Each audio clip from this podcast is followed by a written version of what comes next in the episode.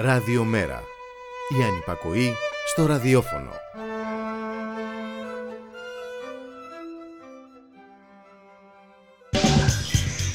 Μεταβάσεις. Η εκπομπή κίνησης ιδεών του Κέντρου Μετακαπιταλιστικού Πολιτισμού.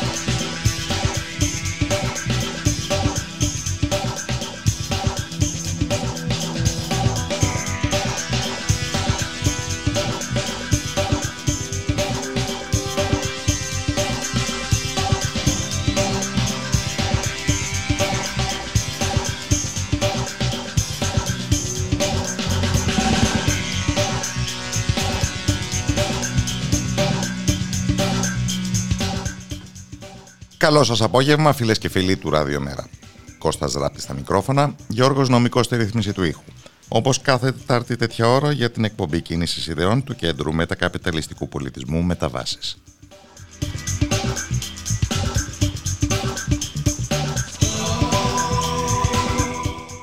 Ένα παλιό αμερικάνικο δημοσιογραφικό ρητό λέει «Λες τις ειδήσεις, δεν είσαι οι ειδήσεις.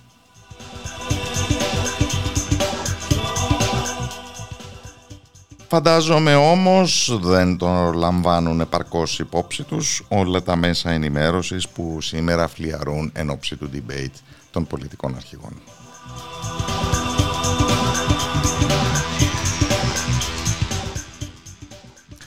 Πληροφορώντας μας με κάθε λεπτομέρεια για το πώς θα στηθούν οι κάμερες, πώς θα γίνει η προσέλευση των πολιτικών αρχηγών, σε ποια γραφεία θα φιλοξενούνται μέσα στο ραδιομεγάρο της Αγίας Παρασκευής, τον ντρόν που θα σηκωθεί για να μας δώσει πολύ καλύτερα πλάνα της προσέλευσης των πολιτικών αρχηγών κτλ.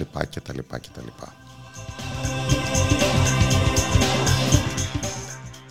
Μέχρι που φτάνει να ξεχνάει κανείς ποια είναι η αφορμή όλου αυτού του θορύβου η αναμέτρηση δηλαδή πολιτικών αρχηγών, ελπίζει κανείς, με βάση πολιτικά επιχειρήματα. Όχι, στο προσκήνιο είναι το ίδιο το μέσον και οι διαδικασίες του. Και το πιο χαριτωμένο είναι βεβαίως ότι τα κανάλια θα διοργανώσουν μετά την ολοκλήρωση του debate και οι ειδικές εκπομπές για να αποτιμήσουν νικητές και χαμένους. Θα πρέπει δηλαδή να μας εξηγήσουν τι ήταν αυτό που είδαμε;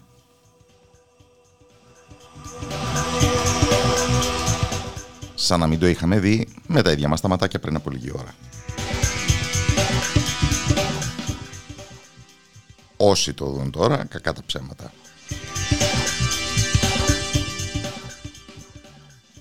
Γιατί εικάζει κανείς ότι σε αυτή την ε, διόλου αθώα σύμπτωση με την μεγάλη ποδοσφαιρική μετάδοση κάποιοι θα προτιμήσουν ένα θέαμα φαντάζεται κανείς πολύ λιγότερο στημένο.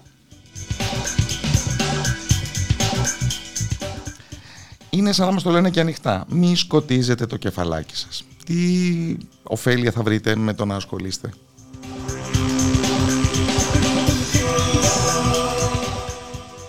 Ανεβάστε την αδρεναλίνη σας με ποδόσφαιρο.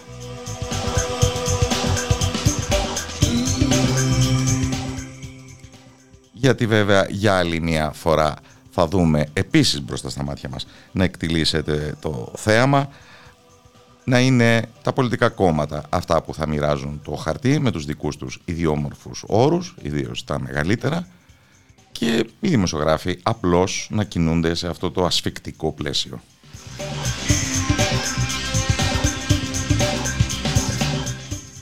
Διότι η φλιαρία για το πώς θα διεξαχθεί το debate καλά κρατεί. Αλλά ο προβληματισμός για το ποια είναι τελικά η δημοσιογραφική εργασία και ο ρόλος του δημοσιογράφου σε τέτοιες περιστάσεις έρχεται σε δεύτερο πλάνο.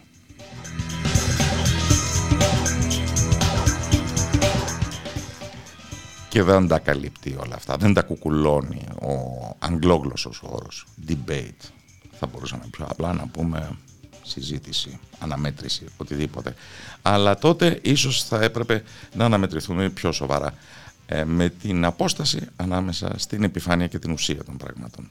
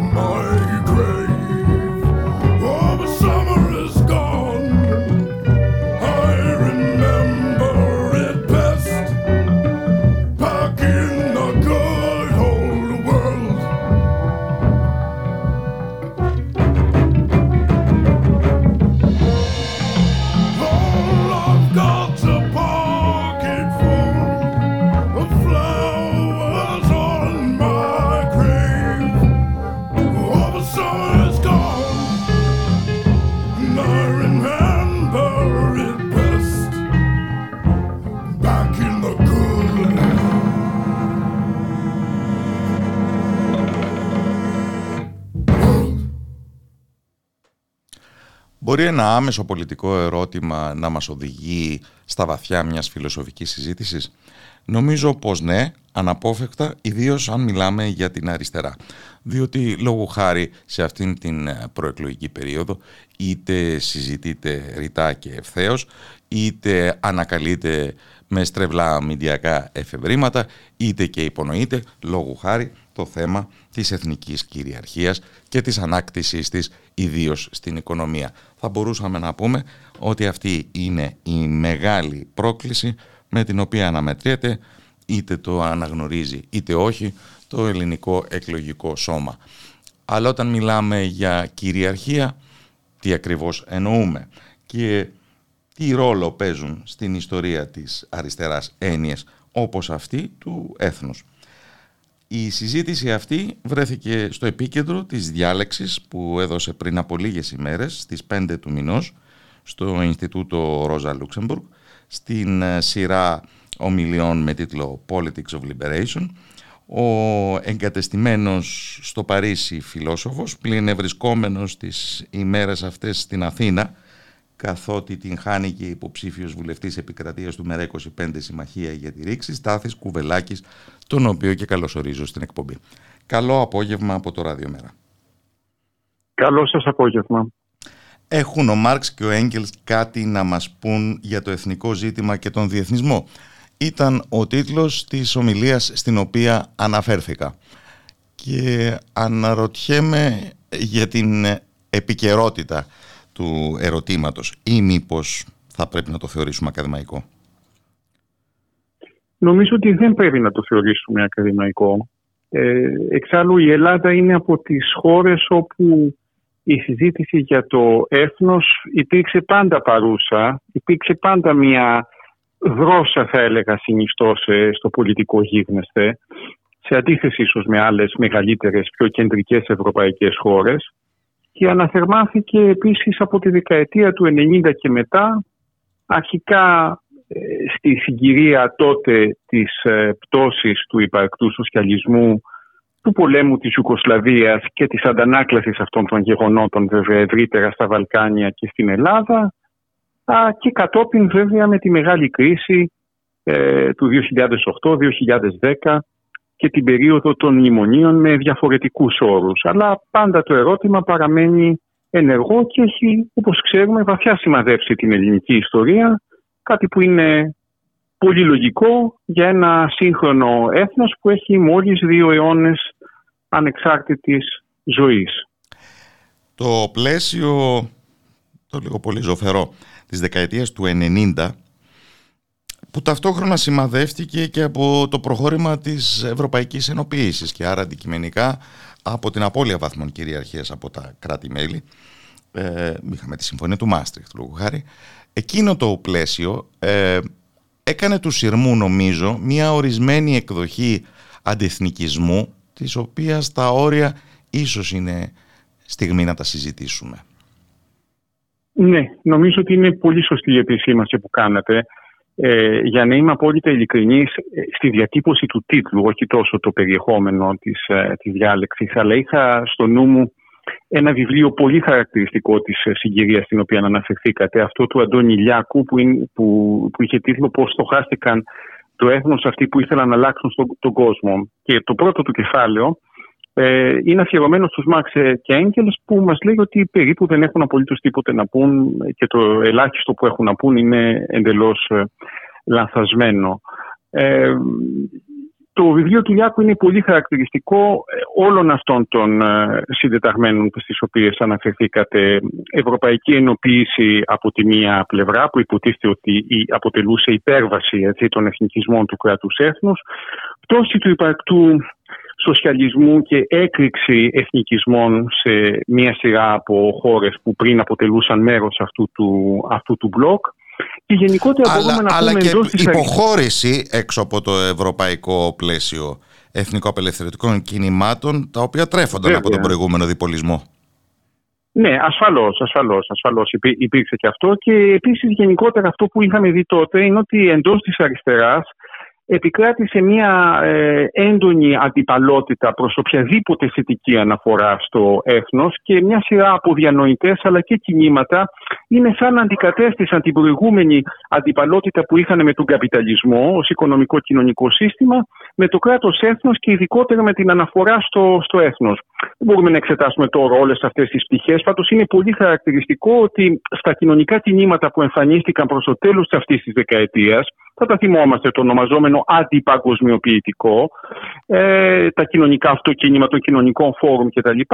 Αυτό που κυριαρχούσε ήταν η ιδέα ότι οποιαδήποτε αναφορά στο έθνος πρέπει να θεωρείται πλέον ξεπερασμένη και μάλιστα αρνητική, ότι το μέλλον ανήκει σε, κοινο, σε κινήματα τα οποία είναι υπερεθνικά, τα οποία είναι στόχους υπερεθνικοί, ότι αυτές οι διοργανώσεις αποτελούσαν πρότυπο ε, τέτοιων κινημάτων και είδαμε ότι αυτά τα πράγματα τελικά συγκεκριμένα, παρόλο που είχαν ένα αναμφισβήτητο αντίκτυπο, ε, κυρίως εκτός Ευρώπης, είναι αλήθεια, στη Λατινική Αμερική, στην ουσία δεν απέδωσαν κάτι το συγκεκριμένο και χειροπιαστό.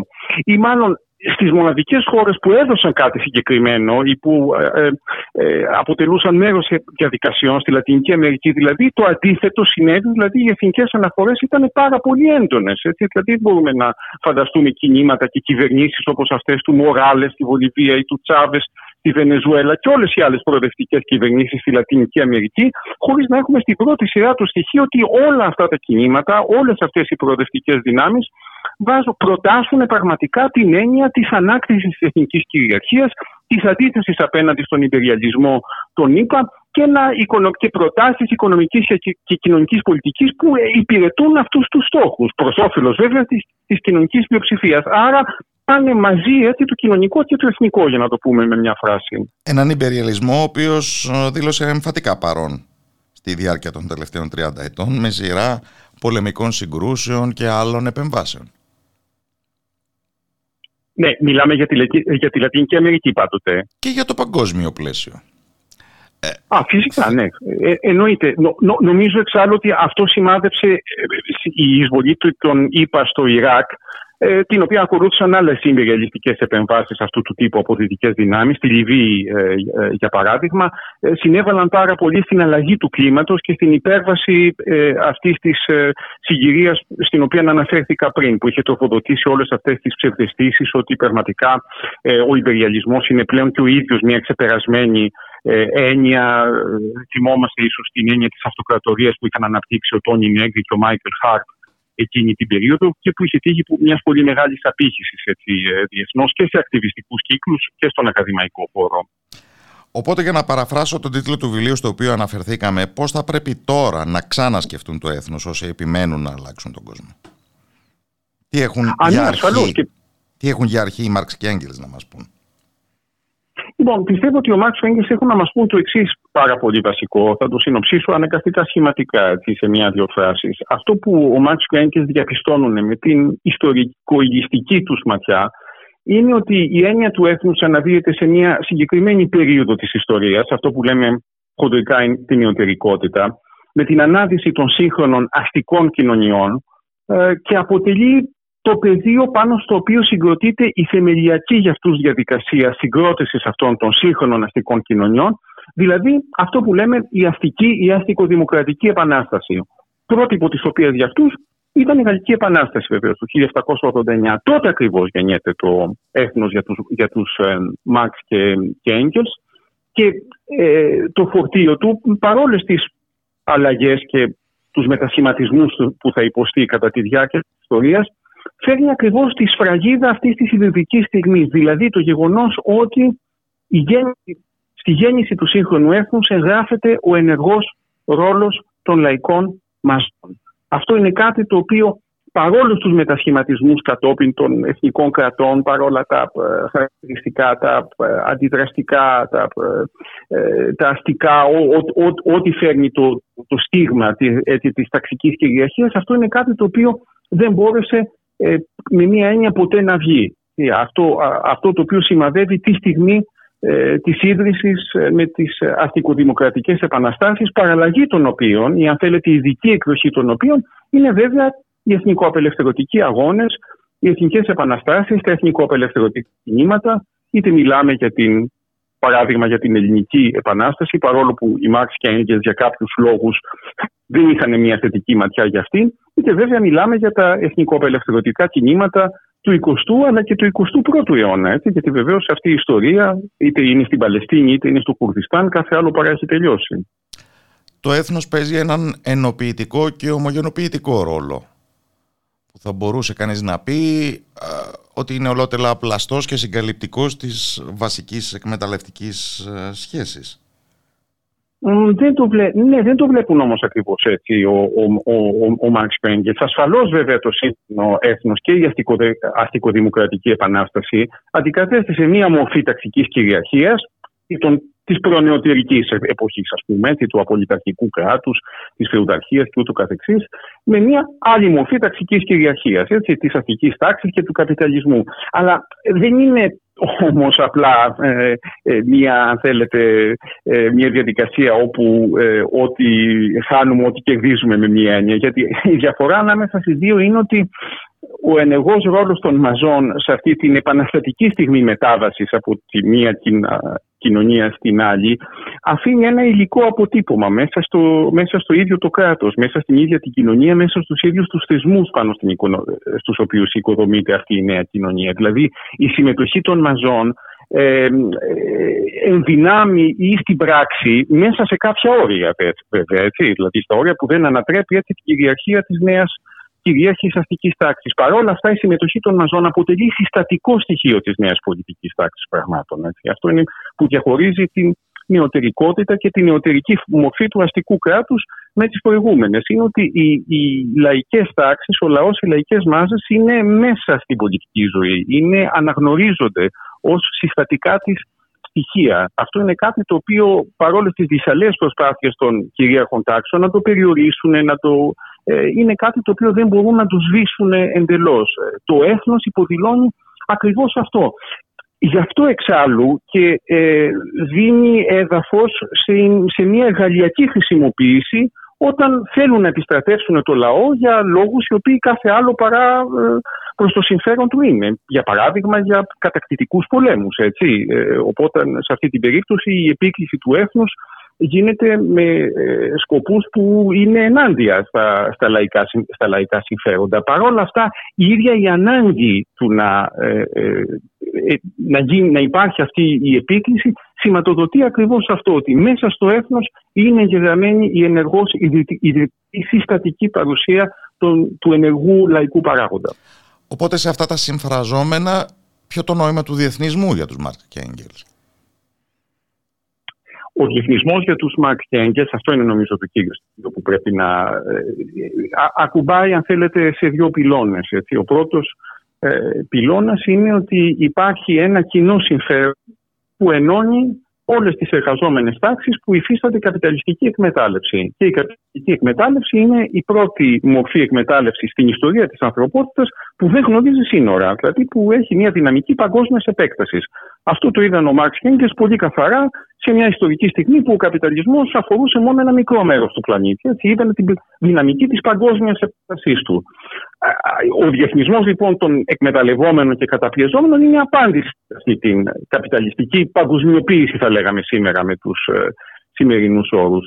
Από την άλλη πλευρά, και αυτό πρέπει να τονιστεί, ο Μάρκ και ποτέ δεν θεώρησαν ότι ο διεθνισμός αναιρεί την ύπαρξη των, των, των εθνών ή ότι υπάρχει κατευθείαν μπορεί να υπερπηδήσει κατά κάποιο τρόπο το εθνικό επίπεδο. Αντίθετα, πάντα τόνιζαν ότι η ταξική πάλι διεξάγεται πρώτα απ' όλα σε εθνικό επίπεδο. Τα επίδικα της ταξικής πάλι, η ίδια η ταξική εξουσία, η προοπτική κατάκτησης εξουσίας, ανατροπής του συσχετισμού δύναμη προς όφελος των κυριαρχούμενων τάξεων, κρίνεται πρώτα και κύρια σε εθνικό επίπεδο. Γι' αυτό και έλεγαν ότι το πρώτο διεθνιστικό καθήκον των εκμεταλλευόμενων τάξεων είναι να ξεπερδέψουν με την κυρίαρχη τάξη της χώρας τους. Αυτό είναι η καλύτερη υπηρεσία, που, η καλύτερη διεθνιστική υπηρεσία που μπορούν να προσφέρουν στις άλλες καταπιεζόμενες τάξεις διεθνώς. Να κάνουν την αρχή. Όχι να περιμένουν να γίνουν όλα τα πράγματα ταυτόχρονα, όπως λανθασμένα νομίζετε ε, συχνά πυκνά ότι σημαίνει ο διεθνισμός.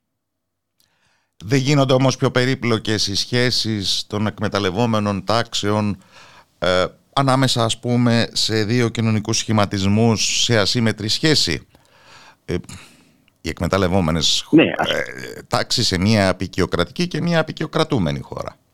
Ναι, ασφαλώς, ασφαλώς. Είναι κάτι το οποίο το είδαμε, είναι κάτι το οποίο το είδαμε πολλές φορές και στο παρελθόν, όταν η απεικιοκρατία αποτελούσε πραγματικά ένα παγκόσμιο σύστημα, αλλά και το είδαμε και πρόσφατα. Έτσι. Δηλαδή είναι ένα επιχείρημα το οποίο εν μέρει έχει και μια βάση. Έτσι. Ας θυμηθούμε για παράδειγμα όταν ε, την περίοδο των μνημονίων ανέφεραν ότι ανάμεσα στα funds έτσι, στα οποία κατήχαν ε, μερίδια του ελληνικού χρέους βρίσκονταν funds γερμανών συνταξιούχων ή ακόμα και συνδικάτων, έτσι, ακόμα και τοπικών κυβερνήσεων που διαχειρίζονταν από σοσιαλδημοκράτες και σε συμμαχία ε, ενίοτε και με άλλες ε, δυνάμεις της, ε, της ευρύτερης αριστεράς. Λοιπόν υπάρχουν τέτοιες, υπάρχουν τέτοιες αντιθέσεις και πάντα ο διεθνισμός ήταν μια δύσκολη υπόθεση. Αυτό που λένε ο Μάρξ και Έγκελς όμως είναι ότι για τις καταπιεζόμενες τάξεις των κυρίαρχων χωρών η κατανόηση των μηχανισμών εκμετάλλευσης που υπάρχουν σε ένα διεθνό επίπεδο, αυτής της ασυμμετρίας δηλαδή στην οποία αναφερθήκατε ανάμεσα σε, στα έθνη, είναι βασικός όρος για να μπορούν να αναπτύξουν μια δικιά τους ε, πολιτική, μια δικιά τους πολιτική γυραφέτησης. Και έδιναν το συγκεκριμένο παράδειγμα της Ιρλανδίας που ήταν το πρότυπο μιας απεικιοκρατικής κατάστασης στην καρδιά έτσι, της Ευρώπης και της Βρετανικής Αυτοκρατορίας, δίπλα δηλαδή έτσι, από τον 16ο-17ο αιώνα. Ε, και έλεγαν ότι αν δεν κατανοήσει η Βρετανική εργατική τάξη ότι η εξουσία, η ηγεμονία της αστικής τάξης της Βρετανίας στηρίζεται ακριβώς στην ισχύ που της δίνει η απεικιοκρατία, στην ισχύ που της δίνει η, ε, ε, η απεικιακή κατάσταση που βρίσκεται η Ιρλανδία, που διαιρεί την ίδια την εργατική τάξη της Βρετανίας ανάμεσα σε ένα σημαντικό κομμάτι μεταναστευτικό που προερχόταν από την Ιρλανδία. Παραδοσιακά η Ιρλανδία είναι πηγή μετανάστευση ε, εργαζόμενων προς, την, ε, προς τη Μεγάλη Βρετανία ε, και ανάμεσα στους Βρετανούς, έτσι, στους υπόλοιπους ας πούμε Βρετανούς εργαζόμενους. Εάν δεν ξεπεραστεί αυτή η διαίρεση, έλεγε ο Μάρξ, δεν θα μπορέσει ποτέ η Βρετανική εργατική τάξη να αποκτήσει μια δική της αυτόνομη πολιτική έκφραση. Ε, και νομίζω ότι είχε, είχε δίκιο, έχει διαχρονικά δίκιο. Είναι πάντα ένα, ένα κρίσιμο επίδικο και πολύ σύνθετο. Και ο Μάρξ ε, αντιμετώπισε αυτή τη δυσκολία και πάλεψε πραγματικά όπως μπορούσε στη Βρετανία όπου ζούσε τότε με την πρώτη διεθνή στην οποία δρούσε για να σπρώξει τα πράγματα προς αυτή την κατεύθυνση. Μιλώντας για πηγιοκρατία, είναι συχνή η διατύπωση κατηγοριών ότι οι Μάρξ και Έγγελς είχαν εξαιρετικούς περιορισμούς, ευρωκεντρισμούς στη σκέψη τους. Ναι, υπάρχει ένα στοιχείο, εδώ πρέπει να είμαστε καθαροί, υπάρχει ένα στοιχείο αλήθειας ανάμεσα σε αυτό. Υπάρχει ένας ειδικά, ε, θα λέγαμε τη δεκαετία του 1840, ε, γύρω από τις επαναστάσεις του 1948, υπάρχει πράγματι ένας έντονος ευρωκεντρισμός και δυτικοκεντρισμό ε, το Μάρξ και Έγκελ. Γι' αυτό εξάλλου ε, ήταν αντίθετη στα εθνικοαπελευθερωτικά κινήματα χωρών της Ανατολικής Ευρώπης, ανάμεσα στα οποία και η Ελλάδα, ε, τις οποίες δεν γνώριζαν καλά, ήταν σε, σε μεγάλο βαθμό τέρα εγκόρνητα για αυτούς αυτό το κομμάτι της ε, Ευρώπης, ε, το οποίο το θεωρούσαν καθυστερημένο και θεωρούσαν ότι η απελευθέρωσή του έπρεπε να προέλθει, ε, έπρεπε, μάλλον έπρεπε να προηγηθεί της απελευθέρωσης η νίκη της Επανάστασης στη Δυτική Ευρώπη, που ήταν το άμεσο αντικείμενο της ενασχόλησης και της δράσης τους. Ε, θεωρούσαν επίσης ότι αυτά τα κινήματα ε, ήταν, τελούσαν υπό την επίρρεια της Τσαρικής Ρωσίας, που ήταν βέβαια η κατεξοχήν αντιδραστική δύναμη εκείνης της εποχής. Σε κάτι το αντίστοιχο με τον Αμερικάνικο υπηριαλισμό ε, σήμερα. Θεωρούσαν δηλαδή ότι ήταν ο χωροφύλακας της Ευρώπης και η δύναμη που θα μπορούσε να καταπνίξει ε, κάθε ευρωπαϊκή επανάσταση, και να, αλλά επίσης και να κινεί τα νήματα αυτών των κινημάτων, έτσι, των σλαβικών και των ε, βαλκανικών λαών, στους οποίους καταλογούσαν έναν φιλορωσισμό ας πούμε που τους, ε, ε, που τους έβρισκε έντονα, έντονα αντίθετους. Σε αυτό το πράγμα συμμερίζονταν αν θέλετε τις προκαταλήψεις και τα στερεότυπα που ήταν ευρύτερα διαδεδομένα στους επαναστάτες και τους δημοκράτες και τους, της, της Δυτικής Ευρώπης, έτσι, ακόμα και τους πιο προωθημένους όπως ήταν οι, οι Μαξ και Έγγελς. Ε, Παρ' όλα αυτά η σκέψη τους εξελίχθηκε, ειδικά σε ό,τι αφορά την ε, απεικιοκρατία, την παγκόσμια απεικιοκρατία, γιατί ζούσαν στο κέντρο έτσι, της παγκόσμιας απεικιοκρατίας, τη Βρετανία δηλαδή, ε, και από τη δεκαετία του 50 και μετά είχαν μια όλο και πιο υποστηρικτική θέση απέναντι στα εθνικοαπελευθερωτικά κινήματα των καταπιεζόμενων από την απεικιοκρατία λαών, Αναφέρθηκα στην Ιγλανδία έτσι, στη δεκαετία του 60, αλλά και στην Ινδία ε, και στην Κίνα που βρισκόταν ήδη στις απαρχές ε, των πολέμων και της αντίθεσης με την απεικιοκρατική Δύση. Ε, ο Μάρξ Πέγκελ, ειδικά ο Μάρξ πρέπει να πούμε, ήταν με όλο και περισσότερο σαφήνεια στο, στο πλευρό των λαών που μάχονταν ενάντια στη δυτική απεικιοκρατία. Ήταν ο φιλόσοφος Στάθης Κουβελάκης, παρεμπιπτόντος υποψήφιος βουλευτής επικρατείας με το ΜΕΡΑ25 Συμμαχία για τη Ρήξη, τον οποίο και ευχαριστώ θερμά. Καλό απόγευμα από το Εγώ σας ευχαριστώ. Επίσης, γεια σας.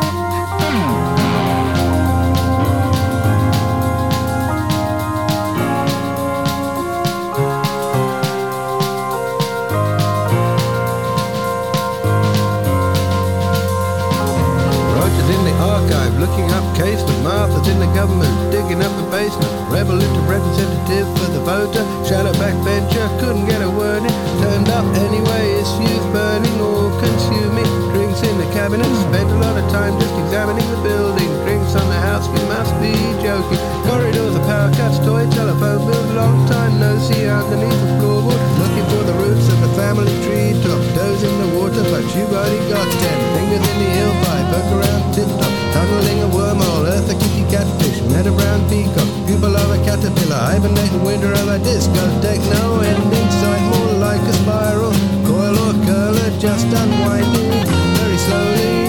revealing endless disappearing, pipeline genuflecting, bowing deeply, it don't take a weather girl to see where the wind is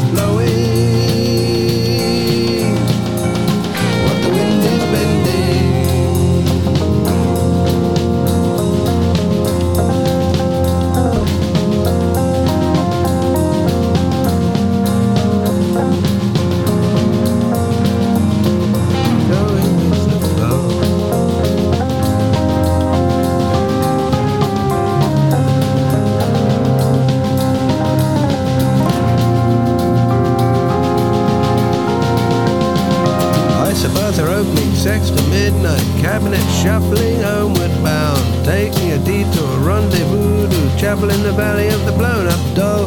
That's not Martha shunting in a siding, she got homework after here. And Roger's in the footnotes up to his elbows, verse and chapter disentered. Borrowing a bookcase don't come easy, the way to the evidence in parenthesis beggars tightly furled belief. Heads on Peter Blocker, repetition on the line, shell shock, super troopers, world banking, oil palm, intercontinental drift over the rainbow, over the sea to sky, rocket skin tone, her student Mr. Lincoln, that's not all, but he got missing in a thousand years of orthodoxic waste disposal, God proposal, jealous guy, whatever is a girl to do to break the service in its tried and tested and found wanting state of old boy network stewardship.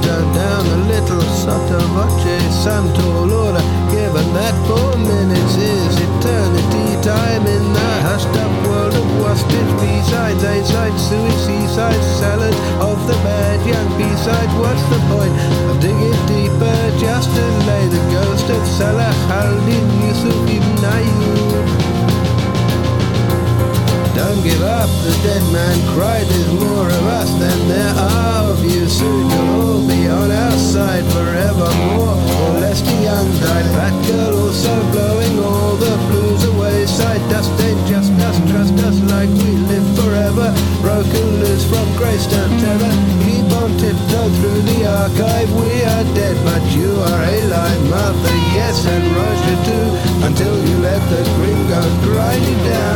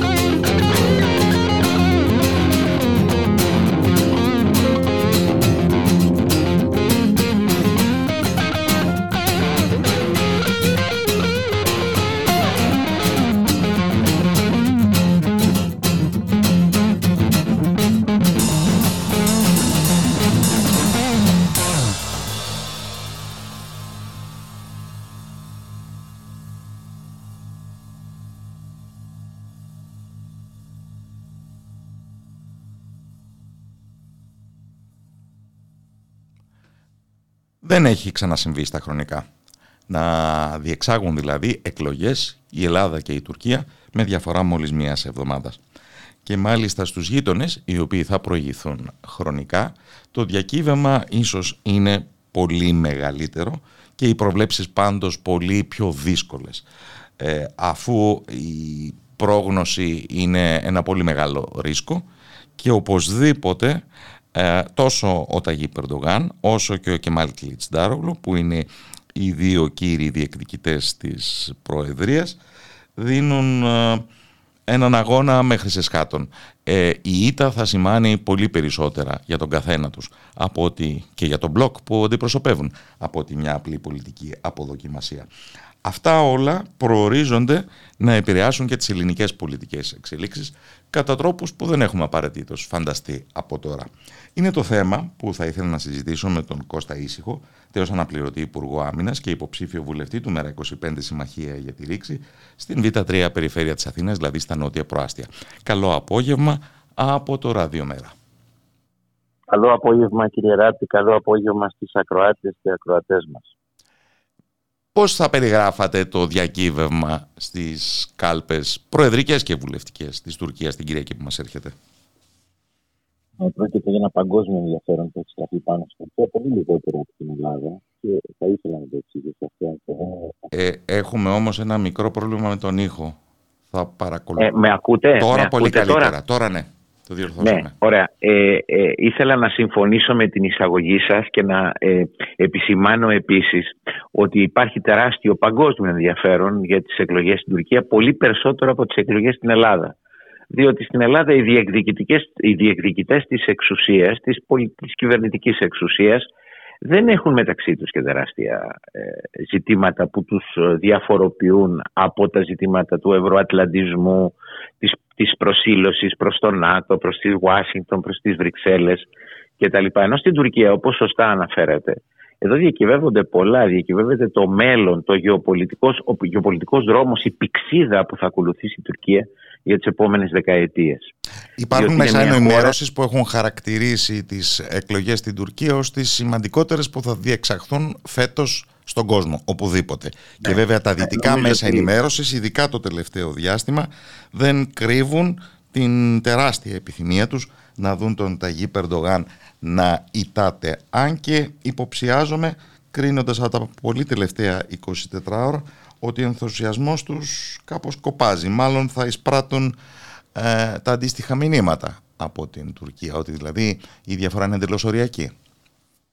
Από ό,τι φαίνεται έτσι είναι και πράγματι ε, υπάρχει τεράστια ανησυχία και ενδιαφέρον ταυτόχρονα για το τι θα προκύψει την επόμενη μέρα των προεδρικών εκλογών. Σωστά επισημάνατε ότι υπάρχουν δύο πτυχές και δύο πλευρές που πρέπει να δούμε. Η η μία είναι το προσωπικό ζήτημα του Ερντογκάν και του Κελιτζάρογλου. Δηλαδή, αν χάσει ο Ερντογκάν, εδώ διακυβεύονται πάρα πολλά πράγματα. Να μην εκπλαγούμε να τον βλέπουμε να ε, ποινικοποιούνται τα πάντα σε βάρος του από τα πεπραγμένα στην οικονομία, στην ε, πολιτική κτλ. Ε, το ίδιο συμβαίνει και για τον Κιλιτζάρογλου, αν και εκεί τα πράγματα είναι λιγάκι πιο σύνθετα, διότι το απαρτίζει τη λεγόμενο τραπέζι των πέντε, δηλαδή οι σύμμαχοί του, τα κόμματα ε, του κέντρου και κάποια κόμματα της κέντρου-αριστεράς, ε, το κουρδικό κόμμα. Όλα αυτά, όλα αυτά συνθέτουν ένα πάζλ εξαιρετικά δύσκολο κανείς να κατανοήσει που θα γύρει πλάστη. Αυτό που όμως μπορούμε να πούμε από τώρα είναι ότι η Τουρκία θα παίξει σημαντικό ρόλο στα διεθνή ζητήματα και στην Δεν υπάρχει, Ε, νο- η- δεν υπάρχει ναι. κίνδυνος να απορροφηθεί ε, σε μια εσωστρέφεια ή και να αποσταθεροποιηθεί; αυτός ο κίνδυνος πάντα υπάρχει γιατί το πολιτικό, οι πολιτισμικές διαφορές, ο διχασμός της τυρ- τουρκικής κοινωνίας που δεν είναι μόνο γεωγραφικός, είναι ο- η κοσμική Τουρκία ενάντια στο ακραίο Ισλάμ. Το ονομάζουν μετριοπαθές, ακραίο όμως για την Τουρκία με βάση την ιστορία της μετά το Κεμάλ. Ε, διχάζεται η Τουρκία στο ποιο δρόμο θα ακολουθήσει ή δυτικόστροφο ή ανατολικό. Αν και όποιος διαβάζει πραγματικά ε, τις πηξίδες που ακολουθεί η Τουρκία, την πηξίδα της, θα κατανοήσει ότι η Τουρκία έχει μια τεράστια πολυδιάστατη εξωτερική πολιτική που φτάνει να διαπραγματεύεται από τα ορυχεία λιθίου της Βόρειας Χιλής και της Βόρειας Αργεντινής και της Βολιβίας μέχρι τους Βουιγούρους της Δυτικής Κίνας, τους οποίους θέλει να επηρεάζει θρησκευτικά και πολιτικά. Ε, είναι μια χώρα που παίζει στις πέντε υπήρους. Είναι μια χώρα με ένα ε, ΑΕΠ πέντε φορές της Ελλάδας σχεδόν, τέσσερες ή μισή φορές πάνω από το δικό μας. Και που Είναι κυρίως μια διεκδικεί τεράστια- όλο ένα και μεγαλύτερους βαθμούς αυτονομίας. Ακριβώς, ακριβώς, διότι η δική της άρχουσα Και τάξη, αυτά η και όσο ελίτ- που τον μπορεί, λόγω χάρη στα εξοπλιστικά. Ναι, βέβαια. Εγώ θα σας πω ένα παράδειγμα που δεν το έχουμε δει πολλές φορές και το λέω με λίγο συναισθηματισμό, επιστρέ- επιτρέψτε μου. Γιατί εργάστηκα 29 χρόνια στην δημόσια Ολυμπιακή Αεροπορία.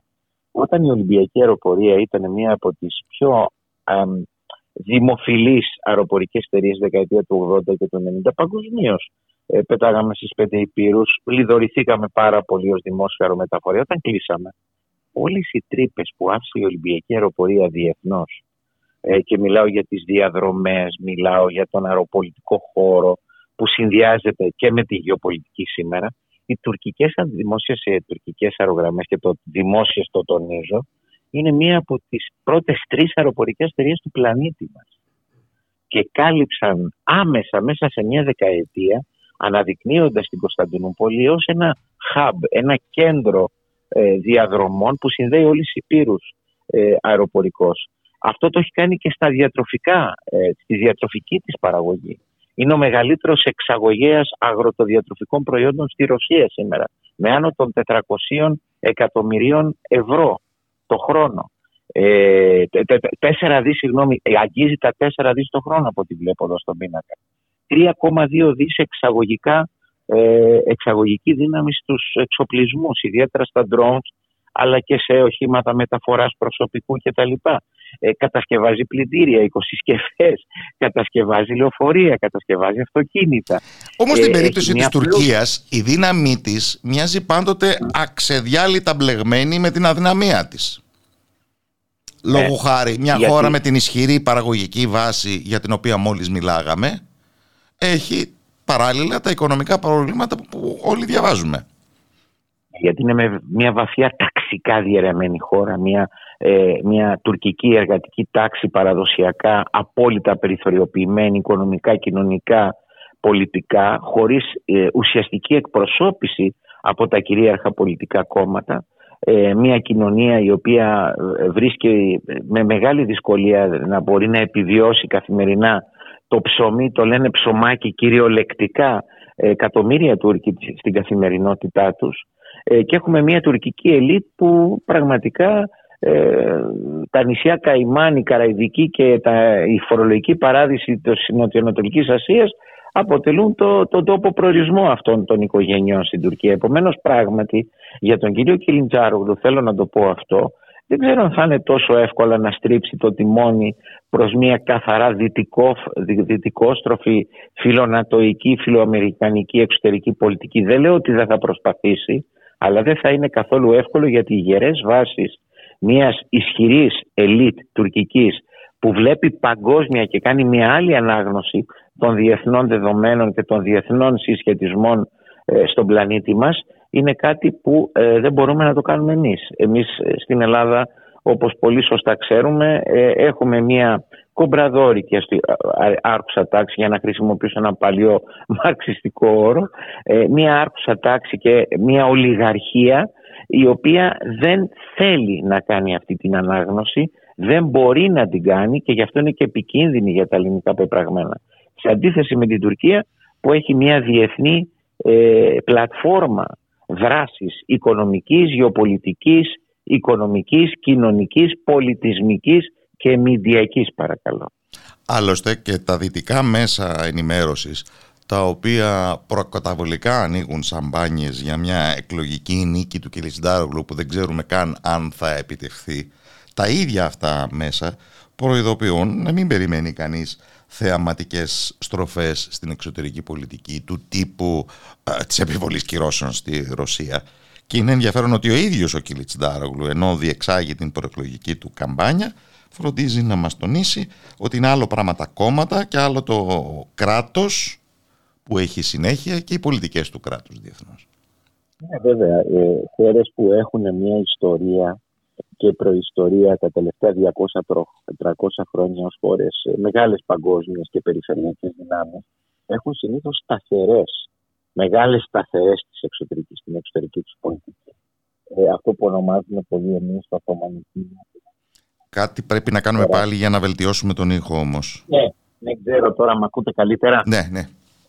Ναι, ναι έλεγα ότι η Τουρκία έχει αυτή την παράδοση μιας όχι απλά καλής διπλωματικής σχολής, αλλά έχει σταθερές, σταθερές στην εξωτερική της πολιτική που δύσκολα θα μετακινηθούν ανεξάρτητα από το ποιος θα είναι πρόεδρος και, ε, στην, ε, την επομένη των προεδρικών εκλογών. Γι' αυτό έχει τεράστια σημασία το δικό μας πολιτικό σύστημα να αντιληφθεί ότι δεν φτάνει να μιλάς για πολυδιάστατη εξωτερική πολιτική, αλλά πρέπει να την ασκείς πρακτικά, πράγμα που το κάνει η Τουρκία και εμείς ούτε καν θα έλεγα και προφορικά κάνοντας μια μικρή προεκλογική ανάγνωση της απουσίας των διεθνών θεμάτων, της διεθνής ατζέντας ε, σήμερα μεταξύ των τριών μνημονιακών κομμάτων Νέας ε, Πασόκ και ΣΥΡΙΖΑ βλέπουμε ότι η εξωτερική πολιτική δεν υπάρχει στα μεγάλα πάνελ των κυρίαρχων συστημικών μέσων. Δεν συζητάμε για τον πόλεμο ΝΑΤΟ Ρωσίας, δεν συζητάμε για το πού πάει η Ευρωπαϊκή Ένωση, δεν συζητάμε για το τι συμβαίνει στην Αφρική, στη Λατινική Αμερική,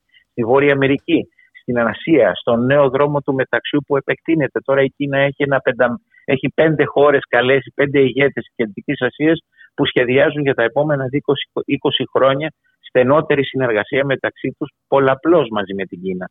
Όλα αυτά εμείς δεν θέλουμε να τα βλέπουμε, διότι δεν υπάρχει μια τύφλωση ε, προς οποιαδήποτε άλλο σημείο του πλανήτη που δεν κοιτάει εκτός από τη Ουάσιγκτον και τη Βρυξέλλες. Είναι λυπηρό για τη χώρα μας.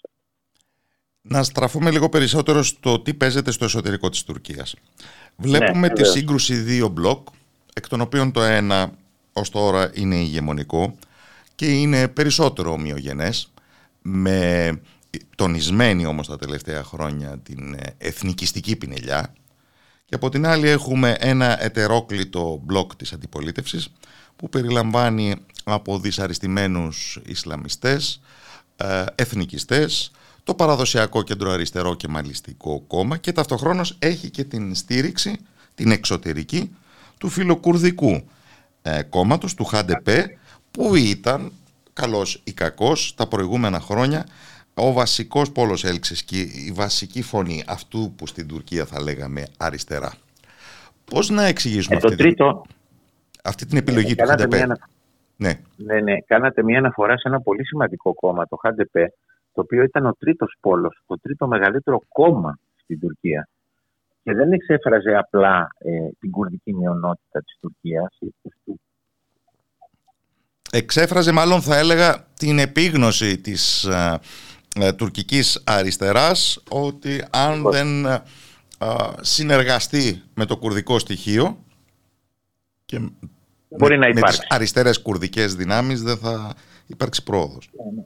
Ναι, ναι, ακριβώς αυτό. Ε, αυτό το κόμμα κυνηγήθηκε όσο κανένα άλλο στην Τουρκία τα τελευταία χρόνια. Ακόμα ο ηγέτης του, ο, Σελα, ο, ο Σελαχατίν Δεμίρτας, βρίσκεται ακόμα στη φυλακή.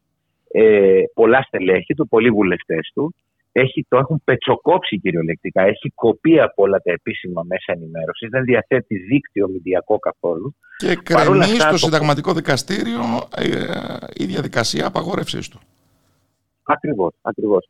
Αυτό όμως δεν σημαίνει ότι δεν έχει, είναι ορφανό από ηγεσία και δεν έχει ε, οργανώσεις, δεν έχει δημάρχους, δεν έχει δυνάμεις στην τοπική αυτοδιοίκηση, στα συνδικάτα, στην νεολαία ιδιαίτερα.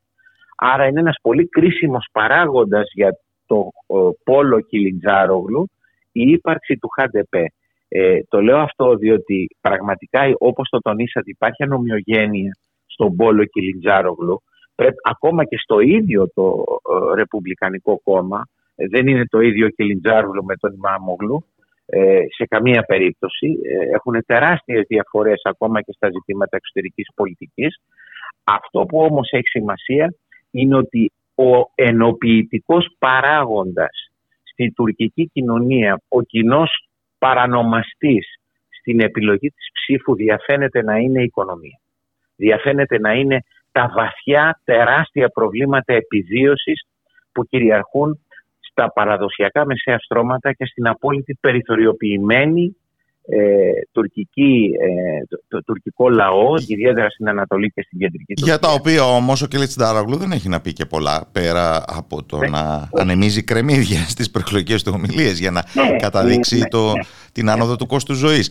σω το θέμα των πολιτικών ελευθεριών που είναι τόσο κρίσιμο ας πούμε, για το ΧΑΝΤΕΠΕ ή της διαφθοράς όπως αρχίζει και την βιώνει και το ακλογικό ακροατήριο το πάλε ποτέ του Ερντογάν να είναι πιο καθοριστικά και όλοι λένε ότι αυτή αυτά τα 5 εκατομμύρια νέων ψηφοφόρων που πρώτη φορά θα προσέλθουν στην κάλπη θα είναι ο πραγματικός κριτής.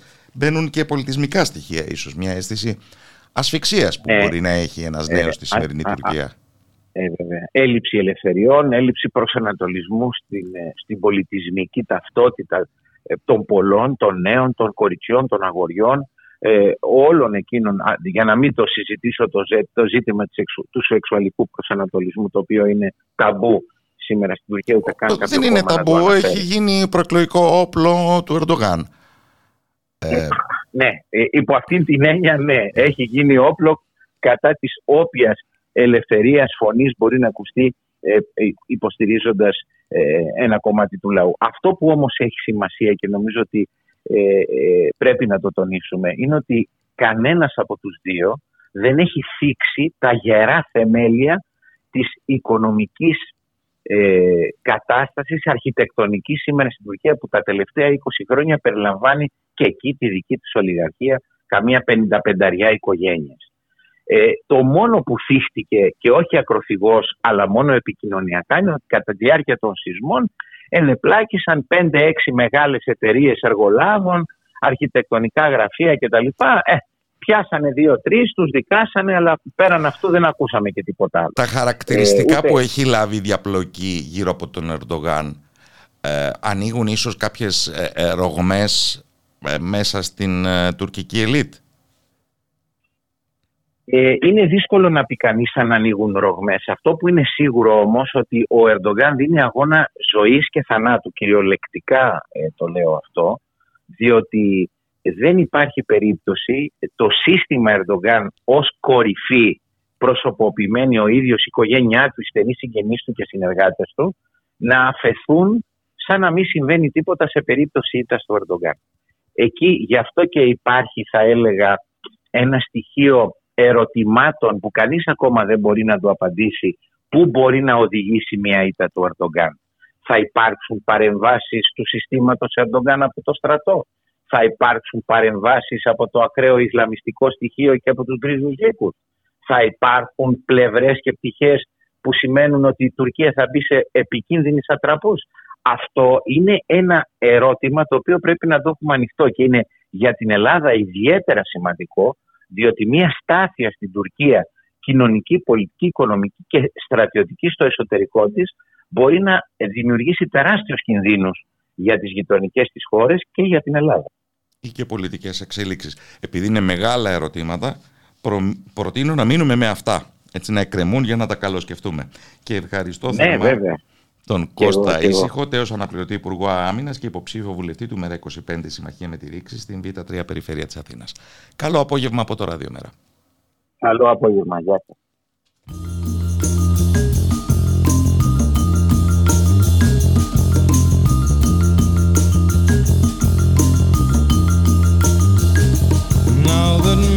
Mountains of meaningless words and oceans divide us. And we each have our own set of stars to comfort and guide us. And come into my sleep.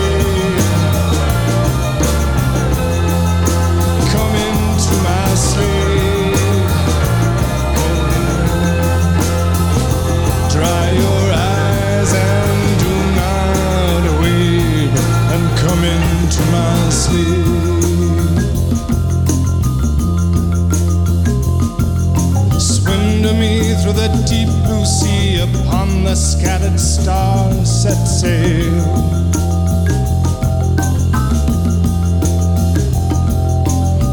To me through this night from one thousand miles away. And come into my sleep.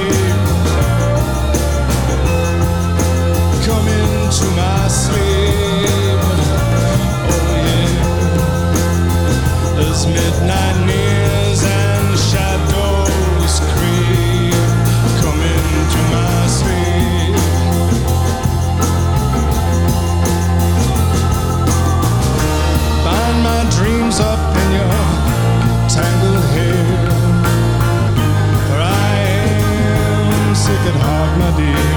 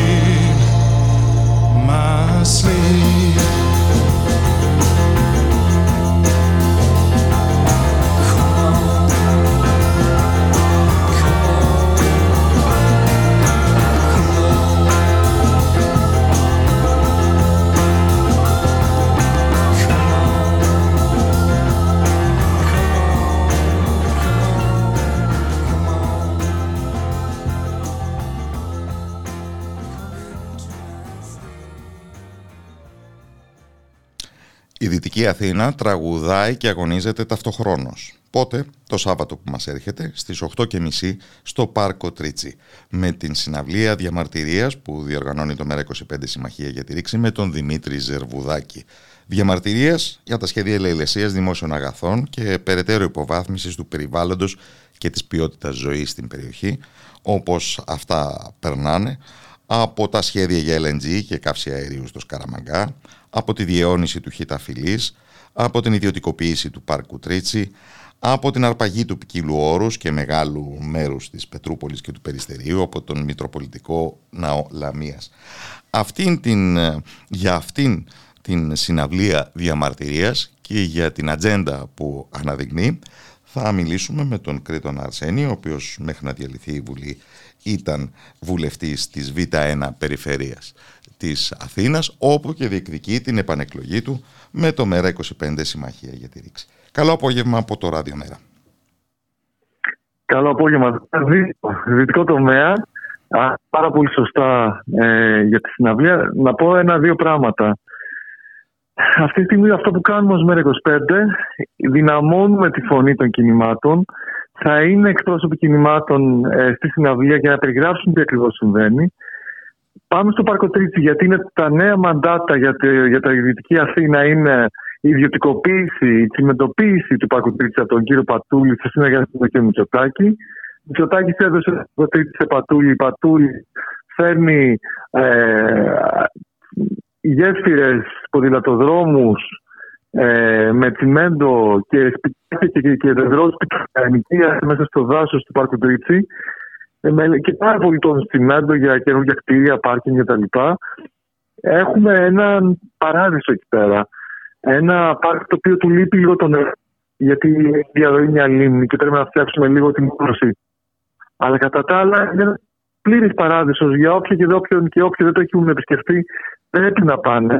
Είναι ένας μαγικός τόπος, ο οποίος δίνει μια ανάγκη. Τη Δυτική Αθήνα που έχει πάνω στο κεφάλι στο Χιταφυλή, ε, με τους ανθρώπους να μην μπορούν να βγουν στο μπαλκόνι τους πολλές μέρες και πολλές ώρες κάθε μέρα και κάθε εβδομάδα. Για τον οποίο Χιταφυλή τι προβλέπετε; Για τον Χιταφυλή, με και τον αναφέραμε, τι προβλέπετε; Το επέκτηνε η Δούρου παράνομα τελευταία στιγμή ε, στην εκπνοή της θητείας της μέσω των οργάνων που έλεγχε και έκανε την, ε, σήμερα ο Πατούλης συνεχίζει αυτή την πολιτική Δούρου και θέλουν να μας φέρουν και την καύση. Όπως θέλουν να φέρουν και το σχιστό, θέλουν γενικά να συνεχίσουν το δόγμα τους ότι η Δυτική Αθήνα και η Δυτική Αττική είναι η συνοδεία της Αθήνας, όπου μας ενοχλεί και τη βρωμάει και τη δημιουργεί ανθρώπινη δυστυχία. Το ίδιο το Ευρωπαϊκό Κοινοβούλιο, όχι κάποια περιβαλλοντική οργάνωση, κάποια ακτιβιστή, το Ευρωπαϊκό Κοινοβούλιο είπε ότι ο Χιτάφης είναι ένα μνημείο ανθρώπινου πόνου και δυστυχίας για τις επερχόμενες γενναίες. Αυτές τις εκφράσεις χρησιμοποιήσει. Αυτή τη στιγμή. Ναι, ναι, και, και, πολύ, και ακόμα πιο πολύ, πολλά ακόμα σκληρότερα. Είναι κάτι σκανδαλώδες που έχει γίνει. 200 μέτρα σκουπίδι. Έχουν ανεβάσει το βουνό εκεί πέρα που έχουν δημιουργήσει κατά 200 μέτρα από σκουπίδι. Χωρίς ανακύκλωση, διαλύοντα την ανακύκλωση, με την ανακύκλωση θα μπορούσαμε να, να εξαρτήσουμε το μεγαλύτερο κομμάτι του προβλήματος των απορριμμάτων και μετά, αν έχουμε φτάσει σε αυτό που κάνουν όλες οι άλλες ευρωπαϊκές χώρες, σε μια ανακύκλωση των απορριμμάτων να, να μειωθεί ο όγκος να φτάσει στο 30%, στο 20%, στο 10% να μένει για θάψιμο. Και μετά θα μπορούσαν να θάβονται τοπικά.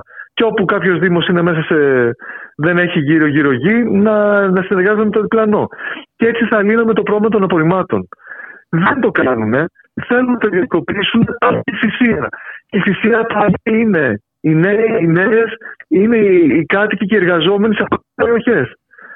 Και θέλουν να την φέρουν και στο Καραμαγκάν, τα σχέδια Προκοπίου, LNG και καύση φυσικού αερίου, στον αεραγωγό της Δυτικής Αθήνας, στα στενά του Δαφνίου, αυτό το, παρθε, το ανέγγιστο κομμάτι της κερά οδού που μπορεί να περνάει ο δρόμο, να βρει μνημείων και βρει και φυσικής ομορφιάς σπηλαίων και σημαντικών για τη φύση τόπων. Εκεί πέρα θέλουν να βάλουν στην προβλήτα 4 που φρόντισε και ο Τσίπρας και ο Τσατάκη να πάει στον, ε, στους ιδιώτες των Προκοπίων. Θέλουν να, να βάλουν φυσικού αερίου. Ένα μπαμ να γίνει εκεί πέρα, ένα τύχημα. Δίπλα είναι η μονάδα καυσίμων του στρατού με τα δεξαμενές πετρελαίου. Δίπλα είναι τα δηληστήρια. Απέναντι είναι ο ναύσταθμος με τα πολεμικά πλοία. Δεν θα μείνει τίποτα στην περιοχή. Και, και θα αποκλειστεί και το λεκανοπέτριο. Προφανώς 5 χιλιόμετρα, τουλάχιστον σε ζώνη 5 χιλιόμετρων, θα, θα γίνει Αλλά εδώ πέρα καταλαβαίνω που μια, μια, μια παράκληση να δοκιμάσουμε κάποια άλλη θέση γιατί ο ήχος δημιουργεί προβλήματα. Ναι, καταλαβαίνω. Ναι, νομίζω ακουγόμαστε καλύτερα. Η, η καλή ιδιωτικοποίηση της. Είναι υποδομές που χρησιμοποιούμε. Ναι. Δεν έχουμε σήμα πουθενά. Ε, δεν, δεν είναι κάποια. Είμαι στη θέση που έχει το καλύτερο σήμα. Απλά, όπως ξέρετε, αυτό μεταβάλλεται από το είναι τα καλά των ιδιωτικοποιήσεων. Δεν είναι μόνο τα τρένα και οι τηλεπικοινωνίες ακριβώς στην ίδια κατάσταση. Είναι με το ακριβότερο Ιντερνετ που έχουμε και με το πιο αργό και ούτως ή άλλως και για τα ίδια και τα κινητά. Και δεν είναι μόνο, μόνο αυτά. Έχουμε το Μητροπολιτικό Ναό Λαμίας που διεκδικεί τα σπίτια των ανθρώπων στο μισό περιστέρι, ενώ τους μεγαλύτερους Δήμους της Ελλάδας, και, στο, και στην Σύ και παραπάνω Πετρούπολη διεκδικεί τα σπίτια των ανθρώπων. Με ποιο τρόπο έφτασε να έχει ιδιοκτησιακή διεκδίκηση στο Πικυλόρος. Εκεί σε την και την πάρει το μισό κτήμα της ο ναός αυτός της ε, θα πρέπει να τα επαναλάβουμε γιατί τα, τα χάσαμε. Εξακολουθεί το δίκτυο να μας δημιουργεί προβλήματα, ναι; Ωραία. Ναι, τώρα ναι. Ωραία. Ε, κυρίως η Διαθήκη της έγραψε ε, ότι έχει ένα αρκετό ε, και τι έγινε; Προσφεύγουν από τότε στα δικαστήρια για να, για να πάρουν όλη αυτή τη γη. Χάνουν κάθε φορά. Κάθε φορά επανέρχονται ζητώντας κάτι παραπάνω. Ήταν ένα χτυματάκι και έφτασε αυτή τη στιγμή να διεκδικούν τη μισή Πετρούπολη, σχεδόν όλοι, το μισό περιστέρι και όλο το ποικίλο όρος. Και ενώ οι διεκδικήσεις αυτές θα είχαν λήξει με ένα νόμο, ενώ απαγορεύεται να ξαναφέρει το θέμα στα δικαστήρια όταν έχει αποφασίσει, αλλάζουν λίγο το, τη διεκδίκηση αυξάνοντας τα, τα στρέμματα και επανέρχονται κάποια στιγμή να το κερδίσουν. Είναι μια ιστορία πάει χρόνια. Και όλοι κοφεύουν. Κοφεύει ο Τσίπρας, κοφεύει ο Μητσοτάκης και ξέρουν πολύ καλά τι συμβαίνει. Ξέρει προσωπικά ο κ. Μητσοτάκης το ζήτημα. Και ποιος να πάρει την απόφαση, ο κύριος Σταϊκούρα που εκλέγεται στη Λαμία; Ναι. Τέτοια πράγματα δεν αντιμετωπίζει η Δυτική Αθήνα.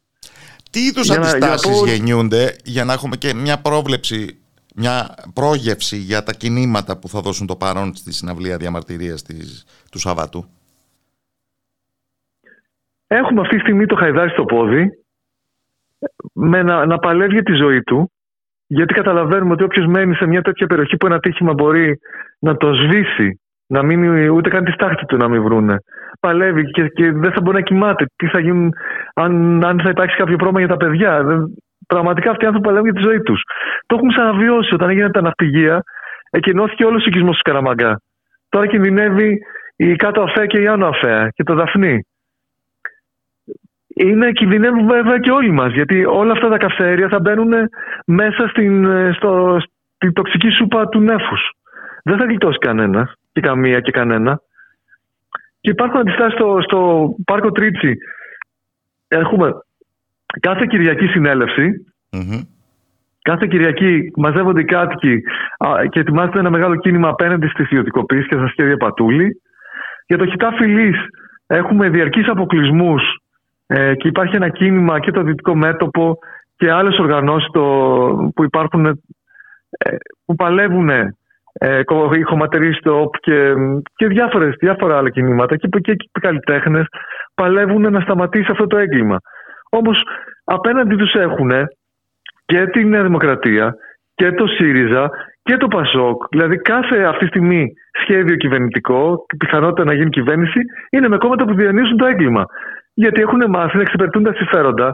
Να πω εδώ πέρα τι γίνεται στο Χιταφυλή. Χρυσοπληρώνουμε με 300 εκατομμύρια. Έχουμε δώσει για ένα εργοστάσιο μηχανικής ανακύκλωσης που ό,τι βάζεις μέσα τα σκουπίδια από τους πράσινους κάδους, δηλαδή τα, τα σκουπίδια που βγάζουμε από το σπίτι μας όταν δεν γίνεται ανακύκλωση. Μπαίνουν αυτά τα σκουπίδια στο εργοστάσιο, βγάζουν ένα κομπόστ που είναι ε, χωματάκι, δηλαδή αλλά βρώμικο, γιατί έχει και υγρά μπαταριών κτλ. Όπως το βγάζουν, το ξαναπετάνε στο χιταφυλής. Βγάζουν ένα υλικό στεγνό σκουπίδι για καύση, το ξαναπετάνε αυτό στην, στο χιταφυλή και κάνουν ελάχιστη ανακύκλωση. Μια τρύπα στο νερό και τα πληρώνουμε 300 εκατομμύρια. Τέτοια σχέδια κάνουν. Να βγάζουν τζίρο και να βγάζουν τεράστια κέρδη οι πέντε γνωστοί ολιγάρχες που τους βλέπουμε μία στην ενέργεια, μία στα σκουπίδια, μία στο νερό, μία στα κανάλια, μία στις αναμογεννήτριες. Δεν υπάρχουν κάπου που να μην βάζουν το χέρι τους. Τώρα έχουν ξεκινήσει να κάνουν και τα deliveries, να εκμεταλλεύονται και τα παιδιά που δουλεύουν στις ταχυμεταφορές και βέβαια σε πλήρη ανομία όλα αυτά. Απέναντι σε αυτά ξεσηκώνεται η Δυτική Αθήνα. Και ο Δημήτρης Ζαρβουδάκης, ο οποίος είναι εκεί πέρα παρόν σε κάθε κίνημα, είτε στη Θεσσαλονίκη είτε στην ε, Αθήνα, έρχεται να δίνει τη δική του προεκλογική μάχη στη Β' Θεσσαλονίκης, αλλά το Σάββατο στο Πάρκο Τρίτσι θα είναι παρόν. Ναι, γιατί πρώτα απ' όλα νιώθει τον αυτός σαν αγωνιστή. Και πάει εκεί πέρα που, που το ζητάνε, ανεξαρτήτως αν αυτό σημαίνει να είναι μακριά από, τη, από την ε, Β' Θεσσαλονίκης την τελευταία εβδομάδα πριν τις εκλογές. Θα τον χαρούν και ως καλλιτέχνη πάντως. Σάββατο 8.30 Πάρκο Τρίτσι. Ευχαριστώ θερμά τον Κρήτον Αρσένη, υποψήφιο βουλευτή του ΜΕΡΑ25 Συμμαχία για τη Ρήξη στη Δυτική Αθήνα. Καλό απόγευμα από το Ράδιο Μέρα. Καλό απόγευμα, καλή δύναμη σε όλες και όλους και όλα.